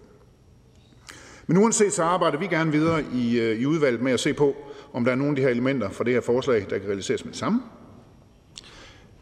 Eller en beretning, som måske kunne tilskynde regeringen til at få implementeret dele eller hele EU's biodiversitetsstrategi. Tak. Kort bemærkning til fru Susanne Zimmer. Ja, tak til ordføreren for Alternativet for den gode feedback. Og jeg kan bare glæde mig over, at ordføreren er med til at arbejde videre med det her i udvalget, så at nu er det, det kan komme ud over stepperne. Og i forhold til en stadsgartner, så tænker jeg, at de fleste byer, de har en eller anden form for gartner, som står for det grønne. Og det er så spørgsmålet om at måske lige at lægge ind at en anden tænkning i forhold til, hvad det er, man gør i det grønne område. Men tak. Ordfører. Velbekomme. Tak for det. Så er vi nået frem til ordføreren for forslagsstilleren.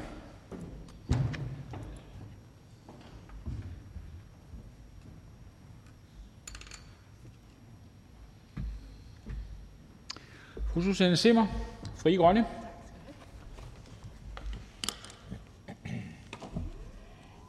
Ja, jeg er glad for den debat, vi har haft i dag. Og egentlig nogle nuancerede ting i forhold til naturen.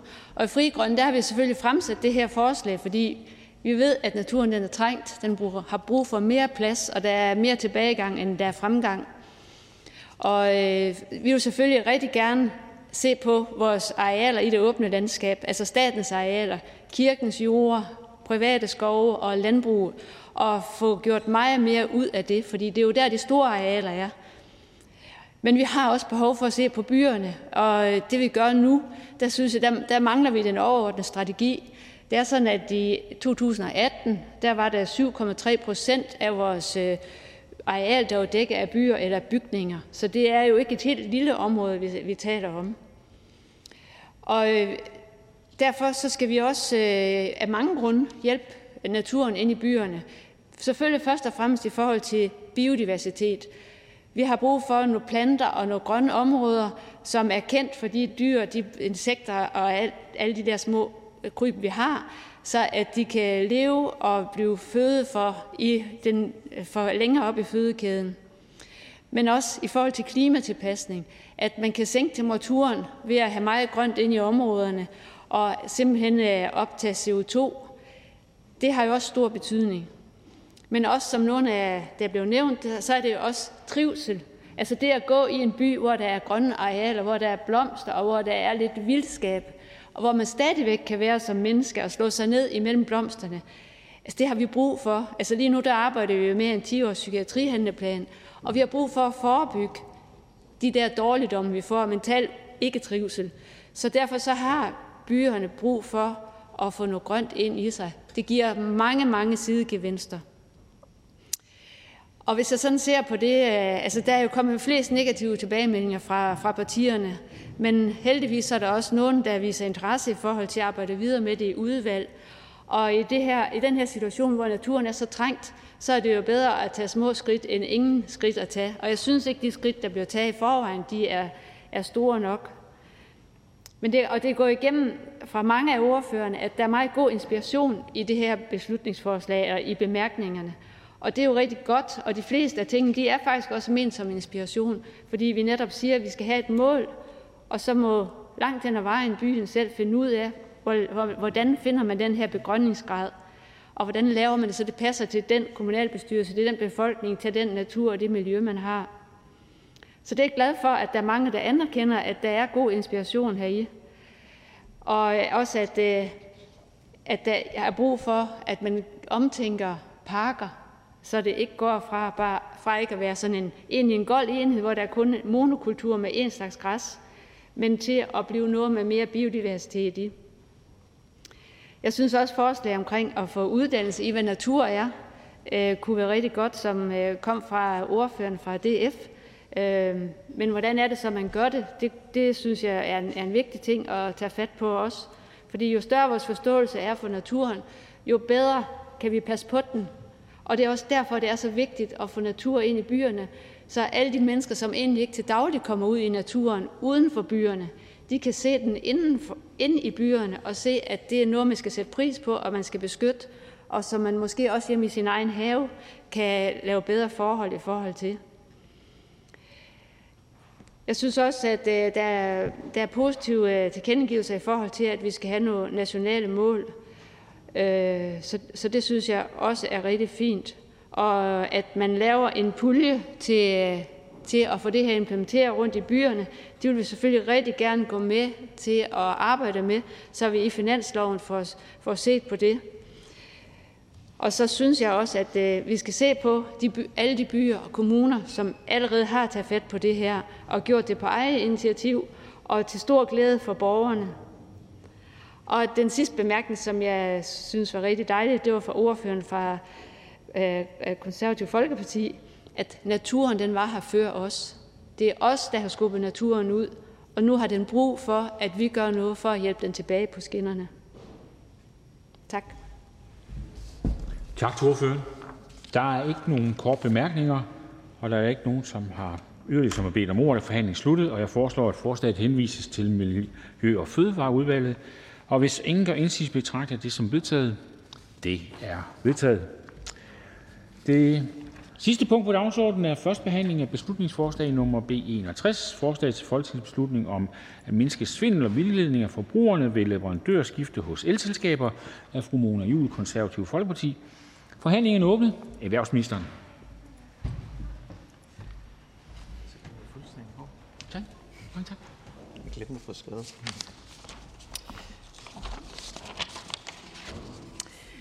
Tusind tak for det. Det beslutningsforslag, vi skal behandle i dag, er jo stillet af vores gode kolleger i det Konservative Folkeparti. Og jeg vil starte med at sige det helt klart, at vi er som regering helt enige i hensigten med beslutningsforslaget. Det må aldrig kunne betale sig at bryde loven, og derfor vil vi også være med til at sikre, at vi slår hårdt ned på de virksomheder, der groft vildleder forbrugeren til at indgå en aftale. Men vi kan desværre ikke se os enige i beslutningsforslaget sådan som helhed. Beslutningsforslaget det handler om at mindske svindel og vildledning af forbrugerne ved leverandørskifte hos elselskaber. Og i beslutningsforslaget der ønsker det Konservative Folkeparti så at pålægge regeringen at fremsætte et egentligt lovforslag, der går målrettet efter de her vildledende og underlydige elsælgere, så de på den måde bliver forhindret i at gennemføre et leverandørskifte uden forbrugerens viden og forbrugerens vilje til det skifte. Som sagt vil jeg gerne understrege, at vi fra regeringens side er helt enige i intentionen, i selve hensigten med lovforslaget. Det må aldrig kunne betale sig at bryde loven. Og derfor vil vi også sikre, at vi slår hårdt ned på de virksomheder, der groft vildleder forbrugeren til at indgå en aftale. Så vi ikke ser flere helt uacceptable sager, som dem forbrugerombudsmanden har behandlet på det her område. Det er også derfor, at vi allerede i efteråret 2021 lavede en række tiltag, som skal komme svindelen til livs. I markedsføringsloven der har vi indsat en ny bødemodel, sådan at de grove og systematiske overtrædelser nu bliver straffet langt hårdere. Det er en ændring, som er trådt i kraft her den 1. januar i år.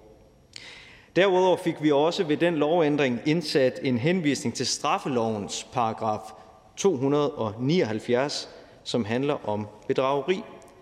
På den måde står det klart, at lovovertrædelsen den skal straffes efter bedrageribestemmelsen, hvis overtrædelsen af markedsføringsloven samtidig udgør en overtrædelse af paragraf 279 i straffeloven.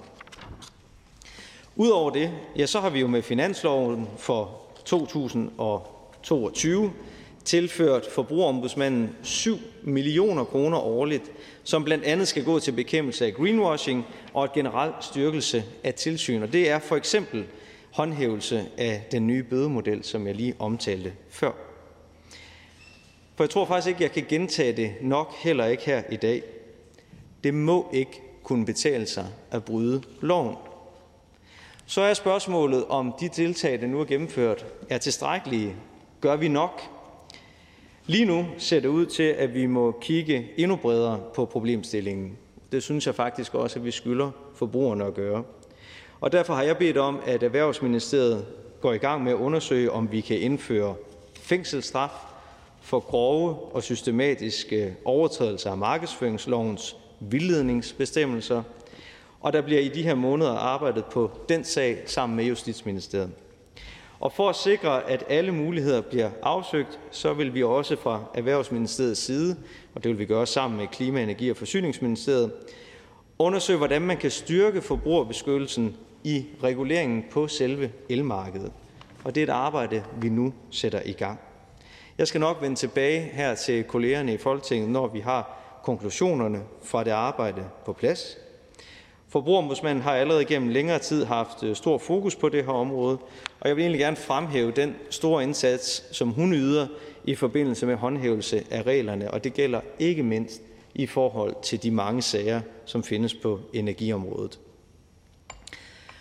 Så vi er altså i fuld gang med forskellige tiltag, forskellige undersøgelser, og derfor er det også vores vurdering som regering, at beslutningsforslaget set i sin helhed ikke er noget, vi kan støtte og anbefaler, at der bliver afvist. For selvom intentionen bag forslaget er den helt rigtige, og der vil jeg gerne kvittere for den konservative ordfører Mona Juul, som er forslagsstiller. Og selvom regeringen er meget enig i, at vi bør komme svindelen til livs, så er problemet bare, at forslaget her ikke løser problemet. På den del af forslaget, der vedrører hele Klima-, Energi- og Forsyningsministeriets ressortområde, der kan jeg for sagens behandling oplyse, at en elhandelsvirksomhed skal være registreret som bruger af datahubben for at kunne varetage sine opgaver i medfør af elforsyningsloven. En udelukkelse for adgang til datahub indebærer, at elhandelsvirksomheden ikke kan fortsætte sit virke og derfor heller ikke har mulighed for at betjene sine kunder. Elhandelsvirksomhedens eksisterende kunder vil i så fald blive overflyttet til andre elhandelsvirksomheder. Og det betyder jo egentlig, at forslaget vil medføre, at det enkelte elselskab vil blive tvangslukket bare ved anklage om svindel. Det vil være et brud på retssikkerheden for den enkelte virksomhed, for som bekendt er det jo sådan i Danmark, at man ikke er skyldig, før man er dømt. Og en tvangslukning, der sker alene ved anklagen, det er ganske enkelt at skyde gråspurve med kanoner. Og dertil skal jeg også hilse fra justitsministeren, som understreger at, og nu gengiver jeg meddelelsen derfra, der gælder i dag et forbud mod, at erhvervsdrivende retter telefonisk henvendelse til forbrugere, hvis forbrugeren ikke har anmodet herom. Hertil er nogle undtagelser, men elselskaber er ikke omfattet af disse undtagelser. Hvis forbrugeren afgiver et løfte i løbet af en samtale omfattet af forbuddet, vil løftet altså ikke være bindende for forbrugeren. Overtrædelsen af forbuddet kan desuden straffes med bøde. Så for kort at opsummere alt det her. Første del af beslutningsforslaget, det vender altså både op og ned på et helt grundlæggende retsstatsprincip, og det skal vi af naturlige årsager være meget, meget opmærksomme på. Og forslagets anden del lægger op til at ulovliggøre ting, der allerede er ulovlige. Det er den korte udlægning af de to gengivelser, jeg lige har taget med her. Så derfor mener vi fra regeringens side i stedet, at vejen frem, det er langt større bøder, det er et styrket tilsyn fra forbrugerombudsmanden, og så eventuelt, som jeg siger, og det vi er ved at undersøge nu, fængselsstraf, når folk rent faktisk er blevet dømt. Og for at sikre, at vi kommer bredt rundt om den her problemstilling, så vil vi fra Erhvervsministeriets side derudover i samarbejde med Klima-, Energi- og Forsyningsministeriet undersøge, hvordan man kan styrke forbrugerbeskyttelsen i den regulering, der ligger på elmarkedet. Og som sagt, så er det et arbejde, der sættes i gang nu. Så vi er enige i intentionen. Vi skal passe på forbrugerne, men vi skal gøre det på en anden måde, end den, der er lagt op til beslutningsforslaget. Og derfor kan vi fra regeringens side ikke støtte beslutningsforslaget, men vi vil hilse velkommen og tage en debat om sagen i udvalget med henblik på at forene vores intentioner og vores hensigter, så vi ikke skyder gråspurve med kanoner, men skyder dem med det våben, der skal skydes med. Tak. Kort bemærkning til fru Mona Juul, Konservative Folkeparti. Tak for det, og tak for tilkendegivelsen fra erhvervsministeren. Det er jeg rigtig glad for. Det er jo sådan, at det her beslutningsforsæt, der står, at regeringen pålægges inden 15. oktober 2022 at fremsætte et lovforslag, der går målrettet efter vildledende og underlydige elsælgere, så disse forhindres i at gennemføre et leverandørskifte uden forbrugernes viden og vilje. Lovforslaget skal udformes i dialog med branchen. Derefter kommer der, at lovforslaget kan for eksempel, som den ene løsning, og senere for eksempel, og det har jeg jo puttet ind i beslutningsforslaget, fordi at jeg synes, at jeg har prøvet at stille nogle spørgsmål, jeg har prøvet at skubbe på, jeg har lyttet til Forbrugerombudsmanden, jeg har lyttet til Forbrugerrådet Tænk, og så tænker jeg, at jeg vil da ikke bare lave et beslutningsforslag, der står, at vi skal pålægge regeringen at komme med et lovforslag, uden trods alt at prøve at kaste nogle idéer på banen, som branchen også har. Så er jeg jo fuldstændig enig i, at man kan jo ikke bare begynde at lave om på retspraksis, men det kunne være, at man kunne lade sig inspirere af det, og måske ministeren allerede er blevet lidt inspireret af det. Minister? Jamen, jeg bliver altid inspireret, når fru Mona Juul tager ordet, og også når hun skriver forslag. Jeg synes bare, at jeg er nødt til at fremhæve, når det bliver nævnt sådan nogle ting i et beslutningsforslag, at der er nogle udfordringer med det. Jeg synes, den rigtige vej her vil være at gå sådan til værks. Vi er enige i intentionen. Der er nogle forbrugere, der bliver klemt. Det er helt utilstedeligt, den måde, de bliver behandlet på. Lad os finde de rigtige våben frem i våbenskabet til at løse, så vi ikke skyder gråsbogene med kanoner. Jeg synes, vi skal arbejde videre i udvalget, se om vi kan få skrevet en god beretningstekst, så vi får kigget på, sammen med branchen, synes jeg også er en god idé, om vi kan få de rigtige tiltag på plads, og gerne inden den 15. oktober. Det er fint for mig. Fru Mona Juul. Tak for det. Ja, for man kan sige, at desperationen er jo ret stor for de lødige selskaber. Det er jo også derfor, at de foreslår den her ene ting i. Og det skyldes jo også, at ministeren jo ikke har været interesseret i det andet forslag, der er i det. På et tidspunkt svarer ministeren, jeg ønsker i den forbindelse ikke at gøre handelspraksis mere besværlig for de mange selskaber, som overholder reglerne, når de baserer sig på et mundtligt samtykke. Og det er jo helt forståeligt, men det hensyn plejer ministeren ikke nødvendigvis altid at have. Og her er der altså en branche, der ligefrem tigger om hjælp til at lave en ændring. Minister? Jeg har det helt grundlæggende princip, at for alle de mange virksomheder i det her dejlige land, som spiller fuldstændig efter bogen, som har orden i penalhuset, der skal hverdagen være nem og være lige til. Og så skal vi til gengæld, for at gøre den hverdag nem og lige til, så skal vi være efter dem, der bryder reglerne og ikke spiller efter dem. Og derfor er jeg også åben for, at vi finder en løsning på det her spørgsmål, og det synes jeg, vi skal gøre i fællesskab politisk, i Folketinget, via udvalgsarbejdet, og inddrage branchen i det. Om det skal blive til en lov, som er et meget stort våben, eller der kan gøres på andre initiativer, det må vi prøve at tage det arbejde. Jeg går egentlig meget fordomsfrit til værks, fordi intentionen, der er jeg bare enig med Det Konservative Folkeparti. Anne Honoré Østergaard, værsgo. Ja, og tak for det. Jeg er rigtig glad for at høre, at ministeren han er enig i intentionerne. Det kan jeg afsløre allerede nu, at det er vi også i Venstre, bare sådan for, at det ikke skal komme som en helt stor overraskelse. Jeg kan høre, at ministeren har sat forskellige undersøgelser i gang, og derfor vil jeg gerne høre, om ministeren vil løfte sløret for, hvornår de undersøgelser, hvad det nu ellers var, de skal være færdige for det første, og om de efterfølgende vil gøre sådan, at vi så også partier og vi så vil blive inviteret ind til at så drøfte, hvad så der skal ske herefter. Så hvornår er undersøgelsen færdig, og 2, bliver vi så inviteret ind efterfølgende til et møde, hvor vi ligesom kan drøfte det her, fordi der er et reelt problem. Minister? Ja, altså vi regner med, at vi kan være færdige med undersøgelserne medio i år. Altså de er sat i gang. Det burde ikke være sådan det allerstørste kompleks at skulle igennem, men apropos retssikkerhedsforhold og andre ting, så skal det også gøres ordentligt. Så vi regner med i midten af i år at gå undersøgelserne færdige. Så synes jeg, det naturligste i hele verden vil være at tage en god dialog, som vi er vant til at gøre i erhvervsudvalget og med hinanden i ordførerkredsen her, og finde frem til med de partier, der måtte stå bag en beretning, hvad er det så, der skal til for at løse problemet. Vi er enige om, at der er et problem her, og det er Venstre også, og regeringen er det også, og det er et godt udgangspunkt. Og så finder vi de tiltag, der skal til. Det er ikke sikkert, det er en lovgivning. Det kan være, det er noget andet. Det er egentlig lige meget, så længe at vi hjælper de forbrugere, som kommer i klemme, og vi hjælper de selskaber, som bare spiller fuldstændig efter bogen og bliver klemt af, hvis der er nogen, der så ikke gør det. Anne Honoré, værsgo.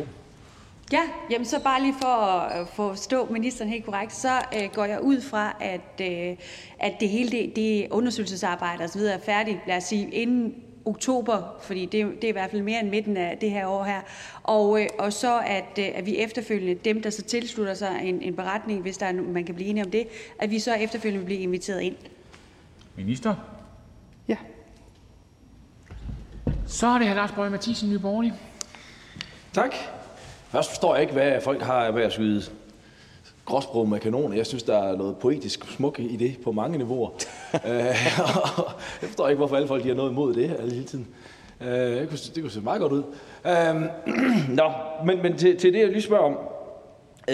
Fordi jeg ved også, at ministeren har også læst de her langt flere anmeldelser, der er kommet til Forbrugerombudsmanden omkring de her ting. Altså, et er jo snitfladen om, hvad skal man gøre så lovgivningsmæssigt herinde? Er der noget til, hvad brancherne selv kan gøre? Oplysning? Er der noget, en selvjustits i det her også? Fordi vi hører jo også fra brancherne, at det her det er ikke godt, og vi har på enkelte dårlige æbler i kuren. Om der er noget, man kunne gøre indtil? For jeg er enig i, at det er fint, at der bliver lavet analysearbejde, vi går i gang. Men hvad kan man gøre i det halvår, for at der ikke er nogen forbrugere, der bliver snydt derude? Minister? Nå, det var en ny stemme. Jeg vil nu starte med at sige, at det er ikke et kønt syn at skyde gråsbuer med kanoner. Det tror jeg, det billede er ikke egnet til den måde, vi bør arbejde på som lovgiver og som folketing. Jamen altså, selvfølgelig er der ting, man kan gøre i branchen, og jeg tror også det alene, jeg prøver også at forklare her, at i dag er det sådan, at hvis man kommer til at afgive et løfte som forbruger, i et telefonopkald, som er ulovligt gennemført, så tæller det løfte altså faktisk ikke. Det skal man jo vide, men hvis ikke man ved det, så kører aftalen jo videre. Der har vi selvfølgelig et oplysningsarbejde, som jeg tænker, branchen også kan være med til at løfte, så man faktisk som forbruger ved, om man er i en situation, hvor man er fanget, eller faktisk kan slippe fri igen. Så jeg synes, det kloge her, det er, lad os se, om vi kan lave en beretningstekst. Lad os få sat processen i gang. Undersøgelserne er sat i gang nu. Lad os få branchen med ombord i det her. Og så lad os se på, hvad det er, der skal til af mere præcise tiltag, som vi kan lancere forhåbentlig i fællesskab her senere på året. Fordi jeg hører egentlig ikke nogen af os være uinteresseret i at løse det her problem. Det er kun et spørgsmål om ikke at knægte retssikkerheden, som jeg synes, B-forslaget kommer til at lægge op til, og så finde de rigtige våben i våbenskabet, som jeg har sagt. Hr. Lars Bøje Mathisen. Det lyder næsten, som om vi skal på jagt. Men det er jeg helt enig i. Et af de problemer er jo også nogle gange, når så kunderne bliver fanget i det her, så går det først op for dem, når den første regning den kommer. Så et af de, at de så, der er vi ud af det, men hvad så med den regning, som de har betalt? Altså er der noget, hvor man kan lette processen om en tilbageførsel af de penge, eller sætte krav om, at hvis man har indgået en aftale på de falske forsætninger, jamen så bliver der lagt et ret hurtigt krav til den her virksomhed om, at den skal betale de her penge tilbage, ellers kan der være nogle yderligere sanktioner. Det er bare for at skyde idéer ind til, hvad der kunne være i det arbejde. Fordi ellers er det jo tit, folk siger, at det kan simpelthen ikke betale sig for mig at sige, at jeg ikke vil mere for at få mine penge tilbage. Minister? Jeg elsker at gå på jagt, for det første, men man skal vælge at gå på jagt med det rigtige våben. Altså den regning, som forbrugerne måtte få, den skal de ikke betale, fordi der ikke er nogen gyldig aftale, hvis det er det tilfælde, som er blevet nævnt her. Men det skal man jo vide som forbruger, ellers så bliver man jo fanget i det. Og derfor tænker jeg, at den her sag er meget alvorlig. Både for de forbrugere, der bliver ramt, men også for de virksomheder, som ikke laver de her numre. Og derfor har vi en forpligtelse til at løse det, og det synes jeg bare, vi skal gøre. Tak til ministeren. Så er der ikke flere korte bemærkninger. Og således kan vi gå i gang med ordførerrækken. Og den første ordfører kommer fra Socialdemokratiet, og det er hr. Orla Hav. Velkommen. Tak for det, formand. Den almindelige opfattelse af arbejdet i Folketinget, det er, at vi skændes, modargumenterer eller nedgør hinanden. Den opfattelse vil jeg gerne her ved dagens beslutningsforslag skyde ned. Ikke med kanoner. Faktisk vil jeg gerne rose det konservative Folkeparti for at sætte fokus på et væsentligt problem, mange borgere ufrivilligt kastes ud i på et løst og udokumenteret grundlag. Vi kender den indyndende stemme, der via telefonen søger at sælge en ny elleverandør til borgeren, som er blevet ringet op. En meget forstående, ja nærmest intimiderende stil trækker den mulige kunde ind i et spind, der minder om det forjættede land. Billigere el, penge retur eller måske udsigt til en gave. Det lyder næsten for godt til at være sandt, og det er det jo også. Men den potentielle kunde kender måske ikke, har måske ikke det fulde overblik over elleverandørernes varesortiment, ej heller eget forbrug og prisstrukturer og hæftelser i forhold til den hidtidige leverandør. Det kan være et ungt menneske med en stram økonomi, mennesker, der er nye borgere med stram økonomi, eller ældre medborgere, hvis økonomi godt kunne fortjene at spare nogle kroner på de faste udgifter. Ja, og tænk, der er ikke hold i de flotte løfter. Herom vidner et stigende antal sager hos Forbrugerombudsmanden, således som det allerede har været omtalt. Folketinget har sammen med regeringen søgt at skabe bedre beskyttelse af forbrugerne gennem en stramning af markedsføringsloven. Ændringen er ikke så gammel endnu, at vi har det store erfaringsgrundlag, og det er fristende at lægge nye redskaber i værktøjskassen mod vildledning af forbrugerne. Fra Socialdemokratiets side er vi positivt indstillet over for at finde en fælles linje med en bedre beskyttelse af forbrugerne. Vi møder frem til udvalgsbehandlingen af B61 med et åbent sind for at lande en beretningstekst, der kan tilgodese hensigterne, intentionerne og formålet med B61 inden for de rammer, som vi kender og som har været diskuteret mellem ordføreren og ministeren for et øjeblik siden. Så hermed vores gode vilje udstillet. Tak til ordføreren. Der ønsker man en kort bemærkning til ordføreren, og det er til hr. Søren Ikke Rasmussen. Enhedslisten, værsgo. Ja, altså når man lytter til ordføreren, så er du vel knap så imødekommende som ministerens udlægning af det. Og der kan jo godt være forskellige holdninger i partier. Men jeg synes jo, at det er væsentligt, at vi kommer frem til en beretning her, som ikke bare er nogle ord, men som kommer frem til at præcisere noget opstramning, hvis det er det, der er behov for. Så det synes jeg egentlig, at ordføreren godt må sige til ministeren, så at man er lige positiv over for det her. Og grunden til, at jeg siger det, det er måske lidt utraditionelt, men jeg er ikke sikker på, at jeg er her, når det bliver min tur i ordførerrækken. Så derfor vil jeg synes, jeg gerne sige det nu, som jeg ville have sagt, hvis det bliver min tur. Og så forslagsstilleren også ved det, at Enhedslisten sådan set er positiv over for intentionerne i det her forslag. Og det er jo særlig alvorligt, fordi det er jo både el- og gaspriser, der er skyhøje nu, og det er sådan set er noget, der truer mange borgers tryghed i hverdagen. Har man råd til at blive boende der, hvor man bor? Bliver der lukket for gassen? Bliver der lukket for strømmen? Og så derfor synes jeg egentlig, at vi skal arbejde hurtigt i udvalget, så derfor synes jeg, det er positivt, den del af ordførerens tale, at der skal ske noget i udvalget. Ordfører? Jamen, jeg skal bare stilfærdigt gøre opmærksom på, jeg tror, man skal høre ualmindeligt skævt i forhold til, hvad ministeren har sagt og hvad jeg har sagt, for at kunne drive et stykke A4-papir tykkelse ind imellem vores holdninger til det her. Vi er positivt indstillet over for at finde en løsning på det her, men det er klart, vi skal også bruge det, at vi har sat nogle initiativer i værk med stramning af markedsføringsloven og givet nogle flere penge til at arbejde med, at Forbrugerombudsmanden kan løfte opgaven bedre. Det skal vi selvfølgelig inddrage i det videre arbejde. Vi har ingen interesse i nøl, og vi har heller ingen interesse i at forhindre ordføreren i at komme tidligere med sit indlæg. Hr. Søren Ikke Rasmussen. Jeg er da glad for den velvilje omkring dialog. Jeg synes også, at det, vi har fået fastlagt i finanslov mod greenwashing og styrke Forbrugerombudsmanden, det er noget, der er godt. Fordi det kunne være et nyt redskab. Det kunne være noget, der ligesom kunne give en reel opstramning. Ikke? Men hvis der er noget, som vi ikke har fået med i den beslutning, så synes jeg, at det vil være godt, at udvalget kommer frem til at identificere, hvor der kan strammes yderligere. Fordi der er helt sikkert borgere derude, som føler sig meget truet på deres hverdag med de stigende energipriser, der er lige i øjeblikket. Så jeg ser frem til, at vi kommer frem til en eller anden form for enighed på et stykke papir om en beretning. Hvorfor? Jamen, der er jo ingen tvivl om, at de nuværende energipriser, de skærper diskussionen af det her emne. Ingen tvivl om det.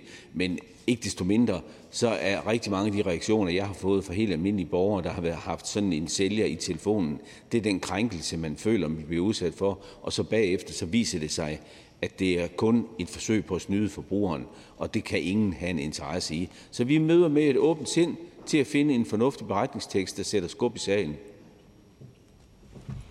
Tak til ordføreren. Så er der flere korte bemærkninger til ordføreren. Næste ordfører kommer fra Venstre, og det er fru Anne Honoré Østergaard.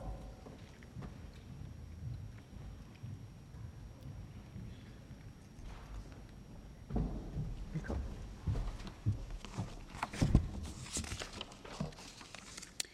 Tak for ordet. Jeg vil gerne starte med at rose de konservative for at rejse denne vigtige problemstilling. For udfordringen med vildledning af elkunder er støt stigende, og vi må forvente, at det bliver endnu værre efterhånden, som stigende elpriser vil få flere forbrugere til at overveje, om de skal skifte elselskab. Jeg ved godt, at vi ikke kan gardere os mod urigtige oplysninger, men der er noget galt, når telefonsælgere og elselskaber kan flytte mennesker over i et andet elselskab mod deres vilje, uden at banken eller myndighederne stopper det. Det er dog vigtigt, at det er nemt for forbrugerne at skifte elselskab, for det sikrer konkurrence på elmarkedet, og heldigvis så overholder langt de fleste elselskaber loven, når de henvender sig til nye kunder. Men som det også fremgår af beslutningsforslaget, er der en række opmærksomhedspunkter, som vi politikere bør drøfte med blandt andet branchen. Det er eksempelvis de situationer, hvor kunder bliver tilmeldt PBS-aftaler, uden at have bedt om det.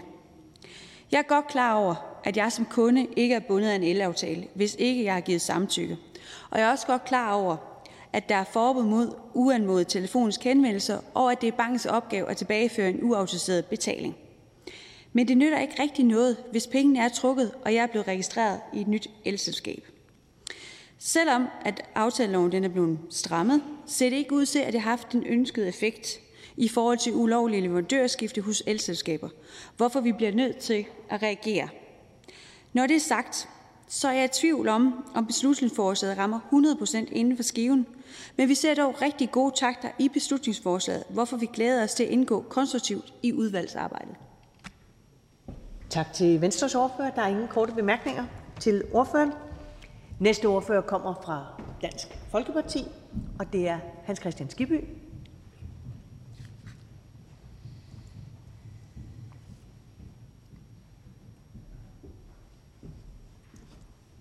Velkommen. Ja, tak for formand.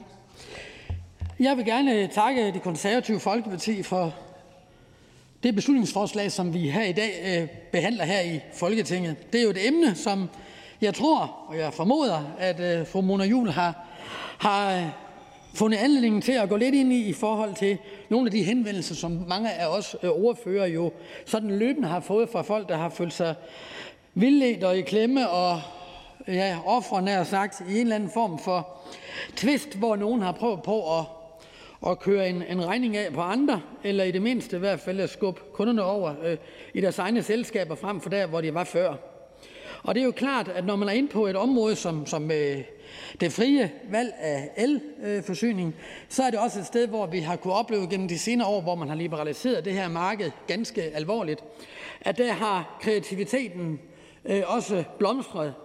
Og i Dansk Folkeparti er vi jo glade for, når der er kreative iværksættere i Danmark, og vi synes også, det er skønt, når de kan få nye kunder.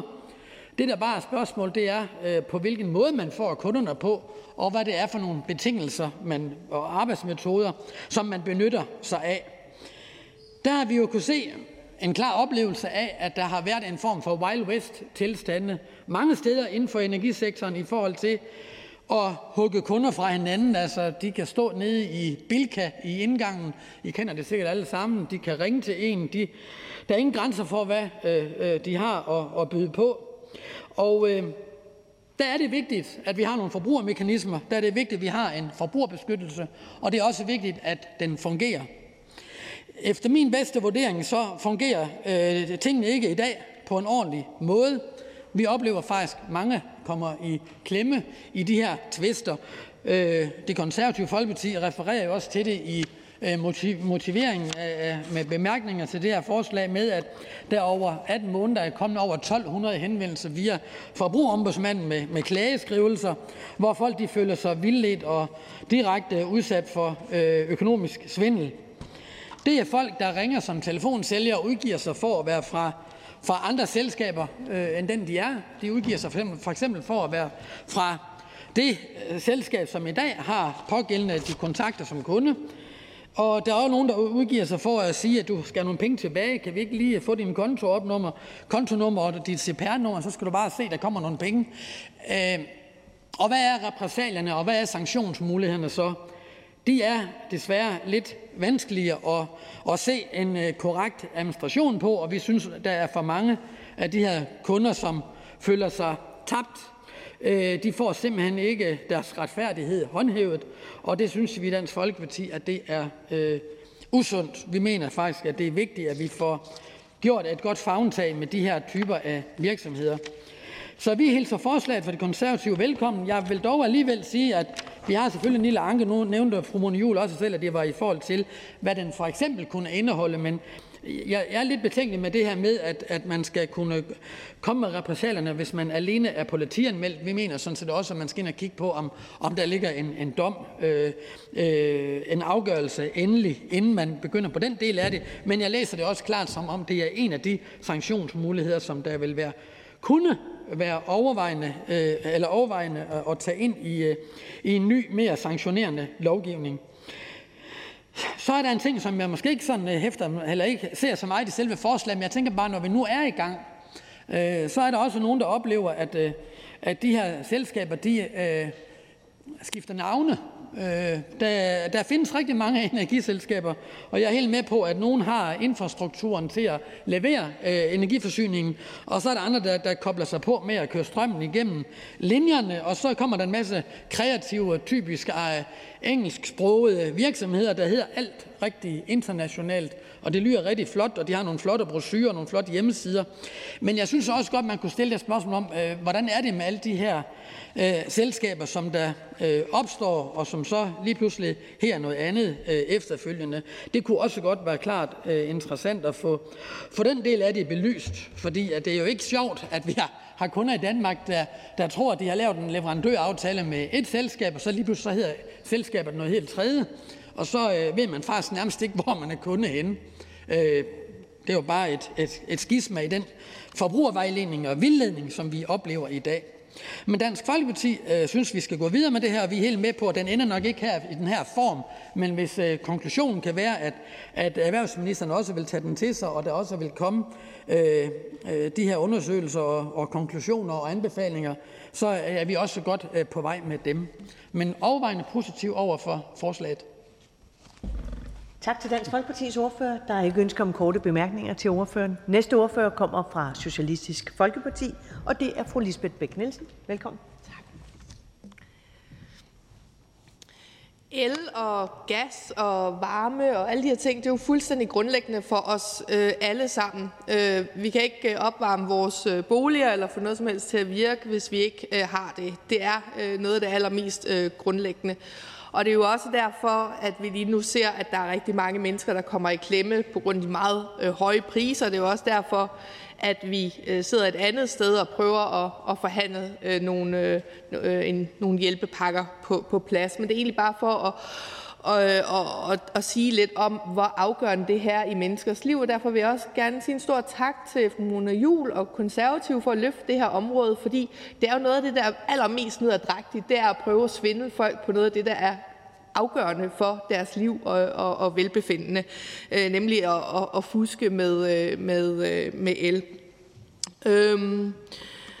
Mange af os har nok oplevet at blive stoppet på gaden eller i et storcenter eller i en forretning, hvis man er i gang med at købe noget helt andet, og så prøver at blive lokket med, at hvis man nu skifter selskab, så kan man få en rabat eller det ene eller det andet. Og det er altså en ret aggressiv opførsel, vi ser mange steder, og derfor så synes jeg, det er godt, at de konservative løfter den her dagsorden.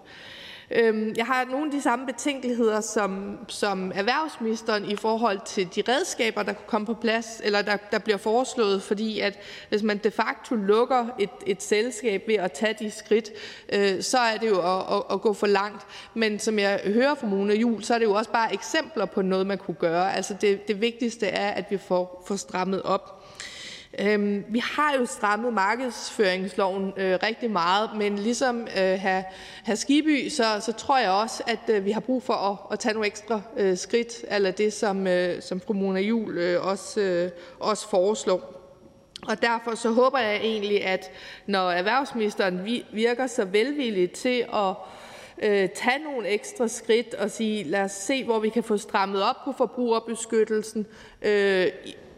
Sådan hørte jeg erhvervsministeren også se, om der skal ekstra ressourcer til forbrugerombudsmanden i forhold til at forfølge det her område. Om vi skal have ændret lovgivningen, sådan at der er en højere mulighed for fængselsstraf eller højere bøder, så synes jeg, det er den vej, vi skal gå. Jeg kunne godt tænke mig, at vi, fordi at der er mange, der kommer i klemme med det her, strammer den deadline i forhold til Konservatives forslag. Hvis den skulle ligge et lovforslag, jamen, så var det i efteråret. Jeg synes godt, at vi kan prøve at sige i Folketingspartier, kan vi ikke prøve at love forbrugerne, at vi har noget på plads inden sommerferien. Det synes jeg kunne være rigtig godt. Og så samtidig også sige, når vi sender flere opgaver i retning af forbrugerombudsmanden, jamen, så følger der også nogle penge med, fordi det her er bare et område, hvor at, der er brug for alle de gode kræfter, der er til at sikre forbrugerne. Jeg håber, at de konservative også kan se velvilligt på de her forslag, altså at det er den vej, vi går. Jeg synes i hvert fald, at det vil være et ret flot resultat af at stille det her beslutningsforslag, som vi jo bruger som redskaber for at skabe nogle reelle forandringer, uanset midlerne til det. Så det vil jeg synes var et ret flot resultat, hvis vi fik strammet op på det her område som et resultat af forslaget. Så jeg håber også, at fru Mona Juul kan forstå, at jeg synes, det er en bedre vej at gå den vej end at stemme for beslutningsforslaget i dag. Men det betyder så også, at ministeren, som jeg også hører ham, skal forpligte sig på, at vi laver nogle opstramninger på det her område, og sådan hørte jeg egentlig også ministerens tale. Tak. Tak til SF's ordfører. Der er ingen korte bemærkninger til ordføreren. Næste ordfører kommer fra Det Radikale Venstre, og det er hr. Abbas Razvi. Tak for ordet. Ja. Da det, altså vores erhvervsoverfører ikke kan være i salen i dag, tæller jeg førstebehandling i stedet. Det er min anden jomfru-tale, selvom det er første gang, jeg tager ordet nu i denne her omgang. Jeg havde fornøjelsen af at have min første jomfru-tale i 2007, hvor jeg også var første suppleant. Når det er sagt, så må I så vide, hvad I har med at gøre. Beslutningsforslaget synes vi er en kærkommen lejlighed til at diskutere de huller, der er i vores lovgivning, når det kommer til vildledende el-leverandører. Der er virkelig alvorlige eksempler på ikke bare vildledning, men også decideret snyd og løgn. Det vil vi i Radikale Venstre meget gerne være med til at sætte en stopper for. Det er under den nuværende regering taget skridt i den rigtige retning, som vi radikale er glade for, men det udelukker jo langt fra, at der kan være behov for yderligere tiltag. I beslutningsforslaget foreslås, at regeringen pålægges at fremsætte et lovforslag, der skal forhindre, at vildledende el-leverandører kan gennemføre et leverandørskifte uden forbrugernes viden og vilje. Intentionen bag beslutningsforslaget kan vi bakke fuldt op om, men vi er dog i tvivl om, hvilke redskaber, der skal tages i brug. Det var ministeren også inde på. Samtidig mener vi, at det vil være godt, at vi får mulighed for at diskutere forskellige muligheder eller forskellige lovforslag, så vi har mulighed for i fællesskab at finde de bedste redskaber og ikke bare præsenteres for et lovforslag fra regeringen, uden at være med i processen op til. For radikale er det vigtigt, at vi kommer ordentligt rundt om problemet og får set både på muligheder og tiltag, eller mulige tiltag for indgangen til at være el-leverandør, sanktioner samt mulighed indimellem. Det tror jeg, vi kan gøre bedst sammen og i tæt dialog med branchen. Derfor vil Radikales forslag være, at regeringen pålægges at indkalde til forhandlinger med henblik på tiltag. Det kan meget vel være yderligere lovgivning, men det kan også være andet. Samtidig er det vores opfattelse, at der er bred opbakning til sagen om målet. Derfor bør vi nu se, om vi her i Folketinget samlebranchen kan blive enige om, hvordan vi bedst løser problemet. Når det er sagt, vil jeg også tilføje, at det forhindrer os ikke i at ligesom kigge på, hvad kan vi gøre for, at forbrugerne bliver bedre beskyttet. Og der var jo ministeren inde på, at bedre information og andre tiltag, som kan give dem en yderligere bevidsthed omkring deres rettigheder, sådan som de ikke bliver snydt af nogle smarte markedsføringsfolk. Det var ordene herfra. Tak for ordet. Tak til den radikale ordfører. Der er ingen korte bemærkninger til ordføreren. Nej, det var der ikke. Næste ordfører kommer fra Enhedslisten, og det er hr. Søren Ikke Rasmussen. Velkommen. Tak. Jamen, der er jo sket meget på energiområdet siden liberaliseringen af elloven i 1999. Og for os er det meget markant, at forbrugerne er altså vigtigere end smarte elhandlere. Enhedslisten er på linje med de konservative i den her sag. Elforsyning er et konkurrenceudsat område nu, og især nu, hvor elpriserne stikker af, vil der være en forhøjet risiko for, at forbrugere bliver kontaktet af plattenslager, der lover fristende rabatter i elregningen. Og det kan både gå ud over erhverv og ud over borgere. Vi har tidligere vedtaget ændringer i markedsføringsloven, som markant forhøjer bøderne for vildledende markedsføring, men der er ikke noget til hinder for, at vi kunne stramme yderligere op for reglerne. Vi læser beslutningsforslaget sådan, at det ikke er super konkret. Der står sådan set eksempelvis flere steder, så vi vil ikke skyde beslutningsforslaget ned på det. Vi vil sådan set mere gå efter, at der kunne opnås et flertal bag en beretning, som kunne stramme op.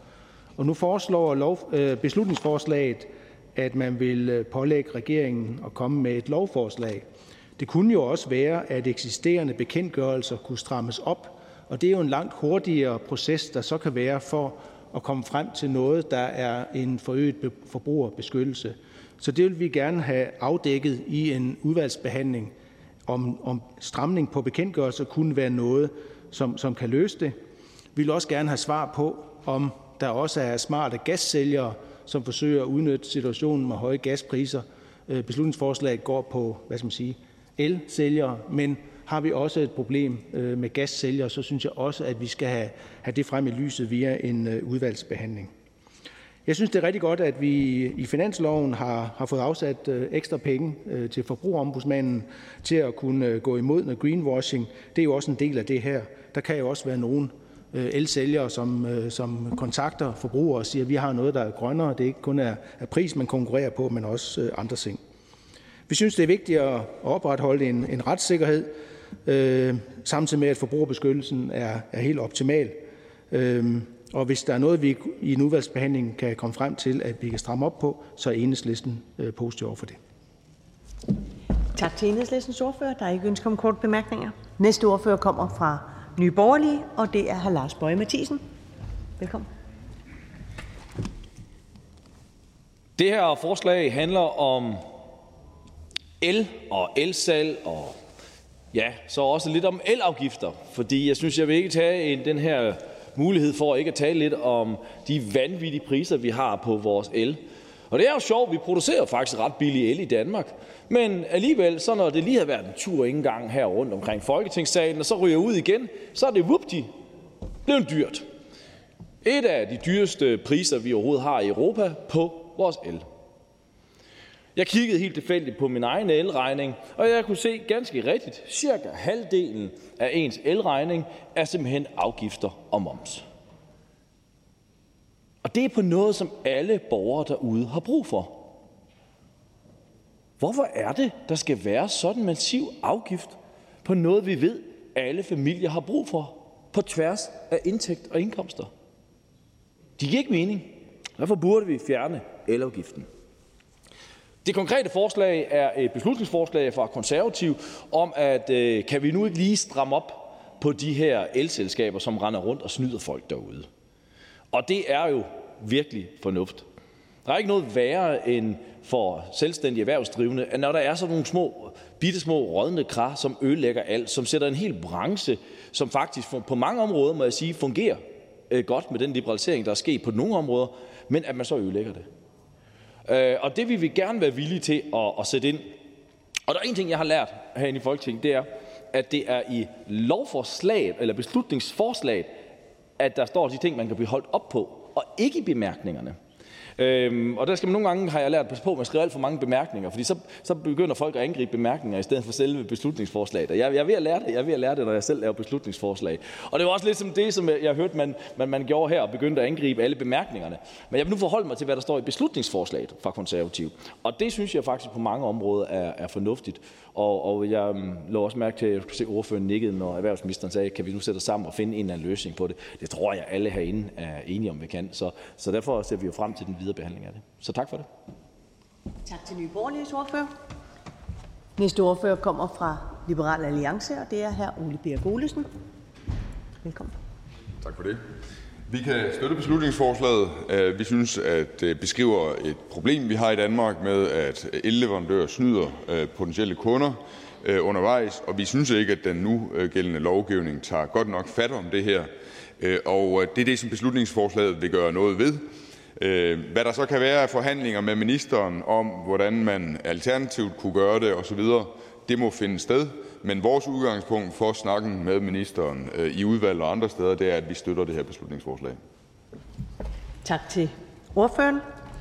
Og således er det blevet tid til at give ordføreren for forslagsstillerne ordet.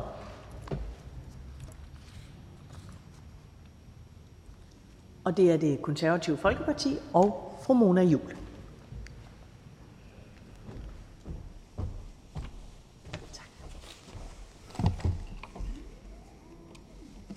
Du blev ringet op med den foruroligende besked, at dit elselskab det er gået konkurs. Klip til, at du kan se alt i fryseren gå til. Mobilen løber tør, og Liverpool-kampen den misses. Og det går selvfølgelig ikke. Og du står derfor straks til, da den venlige stemme i røret siger, at det fikser vi da. Klip til, at du pludselig har skiftet elselskab og fået trukket et beløb på din konto, du ikke kan genkende. Og i øvrigt lige har opdaget, at dit elselskab faktisk ikke var gået konkurs. Du er blevet narret. Du føler dig dum, og du fatter ikke, hvordan det dog kunne ske. Det er selvfølgelig svindel at narre nogen, men straffen er så mild, at det kan betale sig at drive forretningen på den måde, og det skal stoppes, så simpelt er det. Derfor er det her ikke bare endnu et beslutningsforslag, endnu en enkelt sag, som et enkelt parti prøver at løfte til en vindersag ved at reagere på. Det er et forslag, som udelukkende er kommet til, fordi det ikke er lykkedes at banke regeringen op. Heller ikke erhvervsministeren, som jo ellers er meget optaget af forbrugerbeskyttelse. Hverken branchens eksempler, forbrugerombudsmandens meldinger om manglende virkemidler, Forbrugerrådet Tænks kritik eller utallige mediehistorier med svindlede forbrugere har flyttet noget som helst. Hvor meget skal der mon til, fristes man til at sige. For der i den tid, jeg har prøvet at banke til den, ikke kommet en bønne ud af det. Et par nok velmenende svar, men absolut nul tilløb til at gøre noget, end sige gå op i det, og der slet ingen action. Vi skal da heller ikke løbe efter enkeltsager og lave unødvendig lovgivning, men vi skal dele det heller ikke lukke øjnene. Og den nuværende lovgivning, den er åbenbart bare ikke god nok. Vi beskytter ikke forbrugerne. Vi efterlader dem på perronen, hvor de løde selskaber så skal samle dem op. Med det ekstra arbejde og de ekstra omkostninger, det medfører, det kan vi ikke være bekendt. Det her det er ikke bare lidt vildledning. Der er tale om decideret svindel og bedrageri. Derfor har vi i beslutningsforslaget tilladt os at hjælpe ministeren lidt på vej med et par løsningsforslag, ud fra den dialog, jeg har haft med Forbrugerombudsmanden, Forbrugerrådet Tænk og den løde del af elbranchen, som er ved at være rigtig træt af det her. Og der findes helt sikkert bedre løsninger, og de skal være meget velkomne. Jeg vil bare gerne have, at regeringen tager action. Det vigtigste er at få stoppet svindlen, og det er det forslaget handler om, ikke de konkrete eventuelle løsningsforslag, hvilket også fremgår klart og tydeligt af beslutningsforslaget. For hvad hjælper det, at regeringen er glad for, at Forbrugerombudsmanden har anmeldt mange sager, når der ikke findes tilstrækkelige virkemidler, når det ikke er muligt at straffe, så det mærkes? Jeg er da fuldstændig enig i, at vi ikke skal gøre handelspraksis mere besværlig for de mange virksomheder, som overholder reglerne. Men jeg tror ærligt talt, jeg godt kan tillade mig at sige, at jeg nok nærmest er den sidste her på ting, der kunne drømme om at give erhvervslivet ekstra byrder. Men her tigger branchen om det. Så er det nok, fordi de har brug for os. brug for os. Og når det ikke lykkes på andre måder, ja, så har jeg reageret med det her beslutningsforslag, for jeg har ikke været tilfreds med ministerens indsats på området. Og svarene indtil i dag har også lavet meget tilbage at ønske, og jeg forstår faktisk ikke hvorfor. Her kan vi både hjælpe de ordentlige virksomheder og sikre forbrugerbeskyttelsen. Men jeg lytter mig til, at beslutningsforslaget lige præcis har haft den virkning, det skulle have. Tak for ordet. Tak til ministeren. Tak til alle partierne for jeres tilkendegivelser. Jeg håber rigtig meget, at vores fælles interesse på det her i udvalgsarbejdet kan overbevise alle om, hvis der skulle være en enkelt lille bitte tvivl endnu, om at vi har behov for opstramning over for den vidledende og decideret svindel, der forpester lovlydige selskaber, og ikke mindst de forbrugere, der igen og igen kommer i klemme. Nu må det være nok, og jeg tænkte egentlig på forhånd, hvem kan dog være imod? Og det var der så heldigvis heller ikke nogen, der var. Så juhu, jiha, vi kører løs. Lad os nu få stoppet det her. Tak for ordet. Jeg skal slutte med at sige og hilse fra Kristendemokraterne også og sige, at de bakker op om forslaget. Tak. Tak til den konservative ordfører. Der er ingen korte bemærkninger. Og da der ikke er flere, der har bedt om ordet, så er forhandlingen sluttet. Jeg foreslår, at forslaget henvises til Erhvervsudvalget. Og hvis ingen gør indsigelse, så betragter jeg det som vedtaget. Det er vedtaget. Og så er der ikke mere at foretage i dette møde. Folketingets næste møde det afholdes i morgen, onsdag den 2. februar. Kl. 13. Jeg henviser til den dagsorden, som vil fremgå af Folketingets hjemmeside. Mødet er hævet.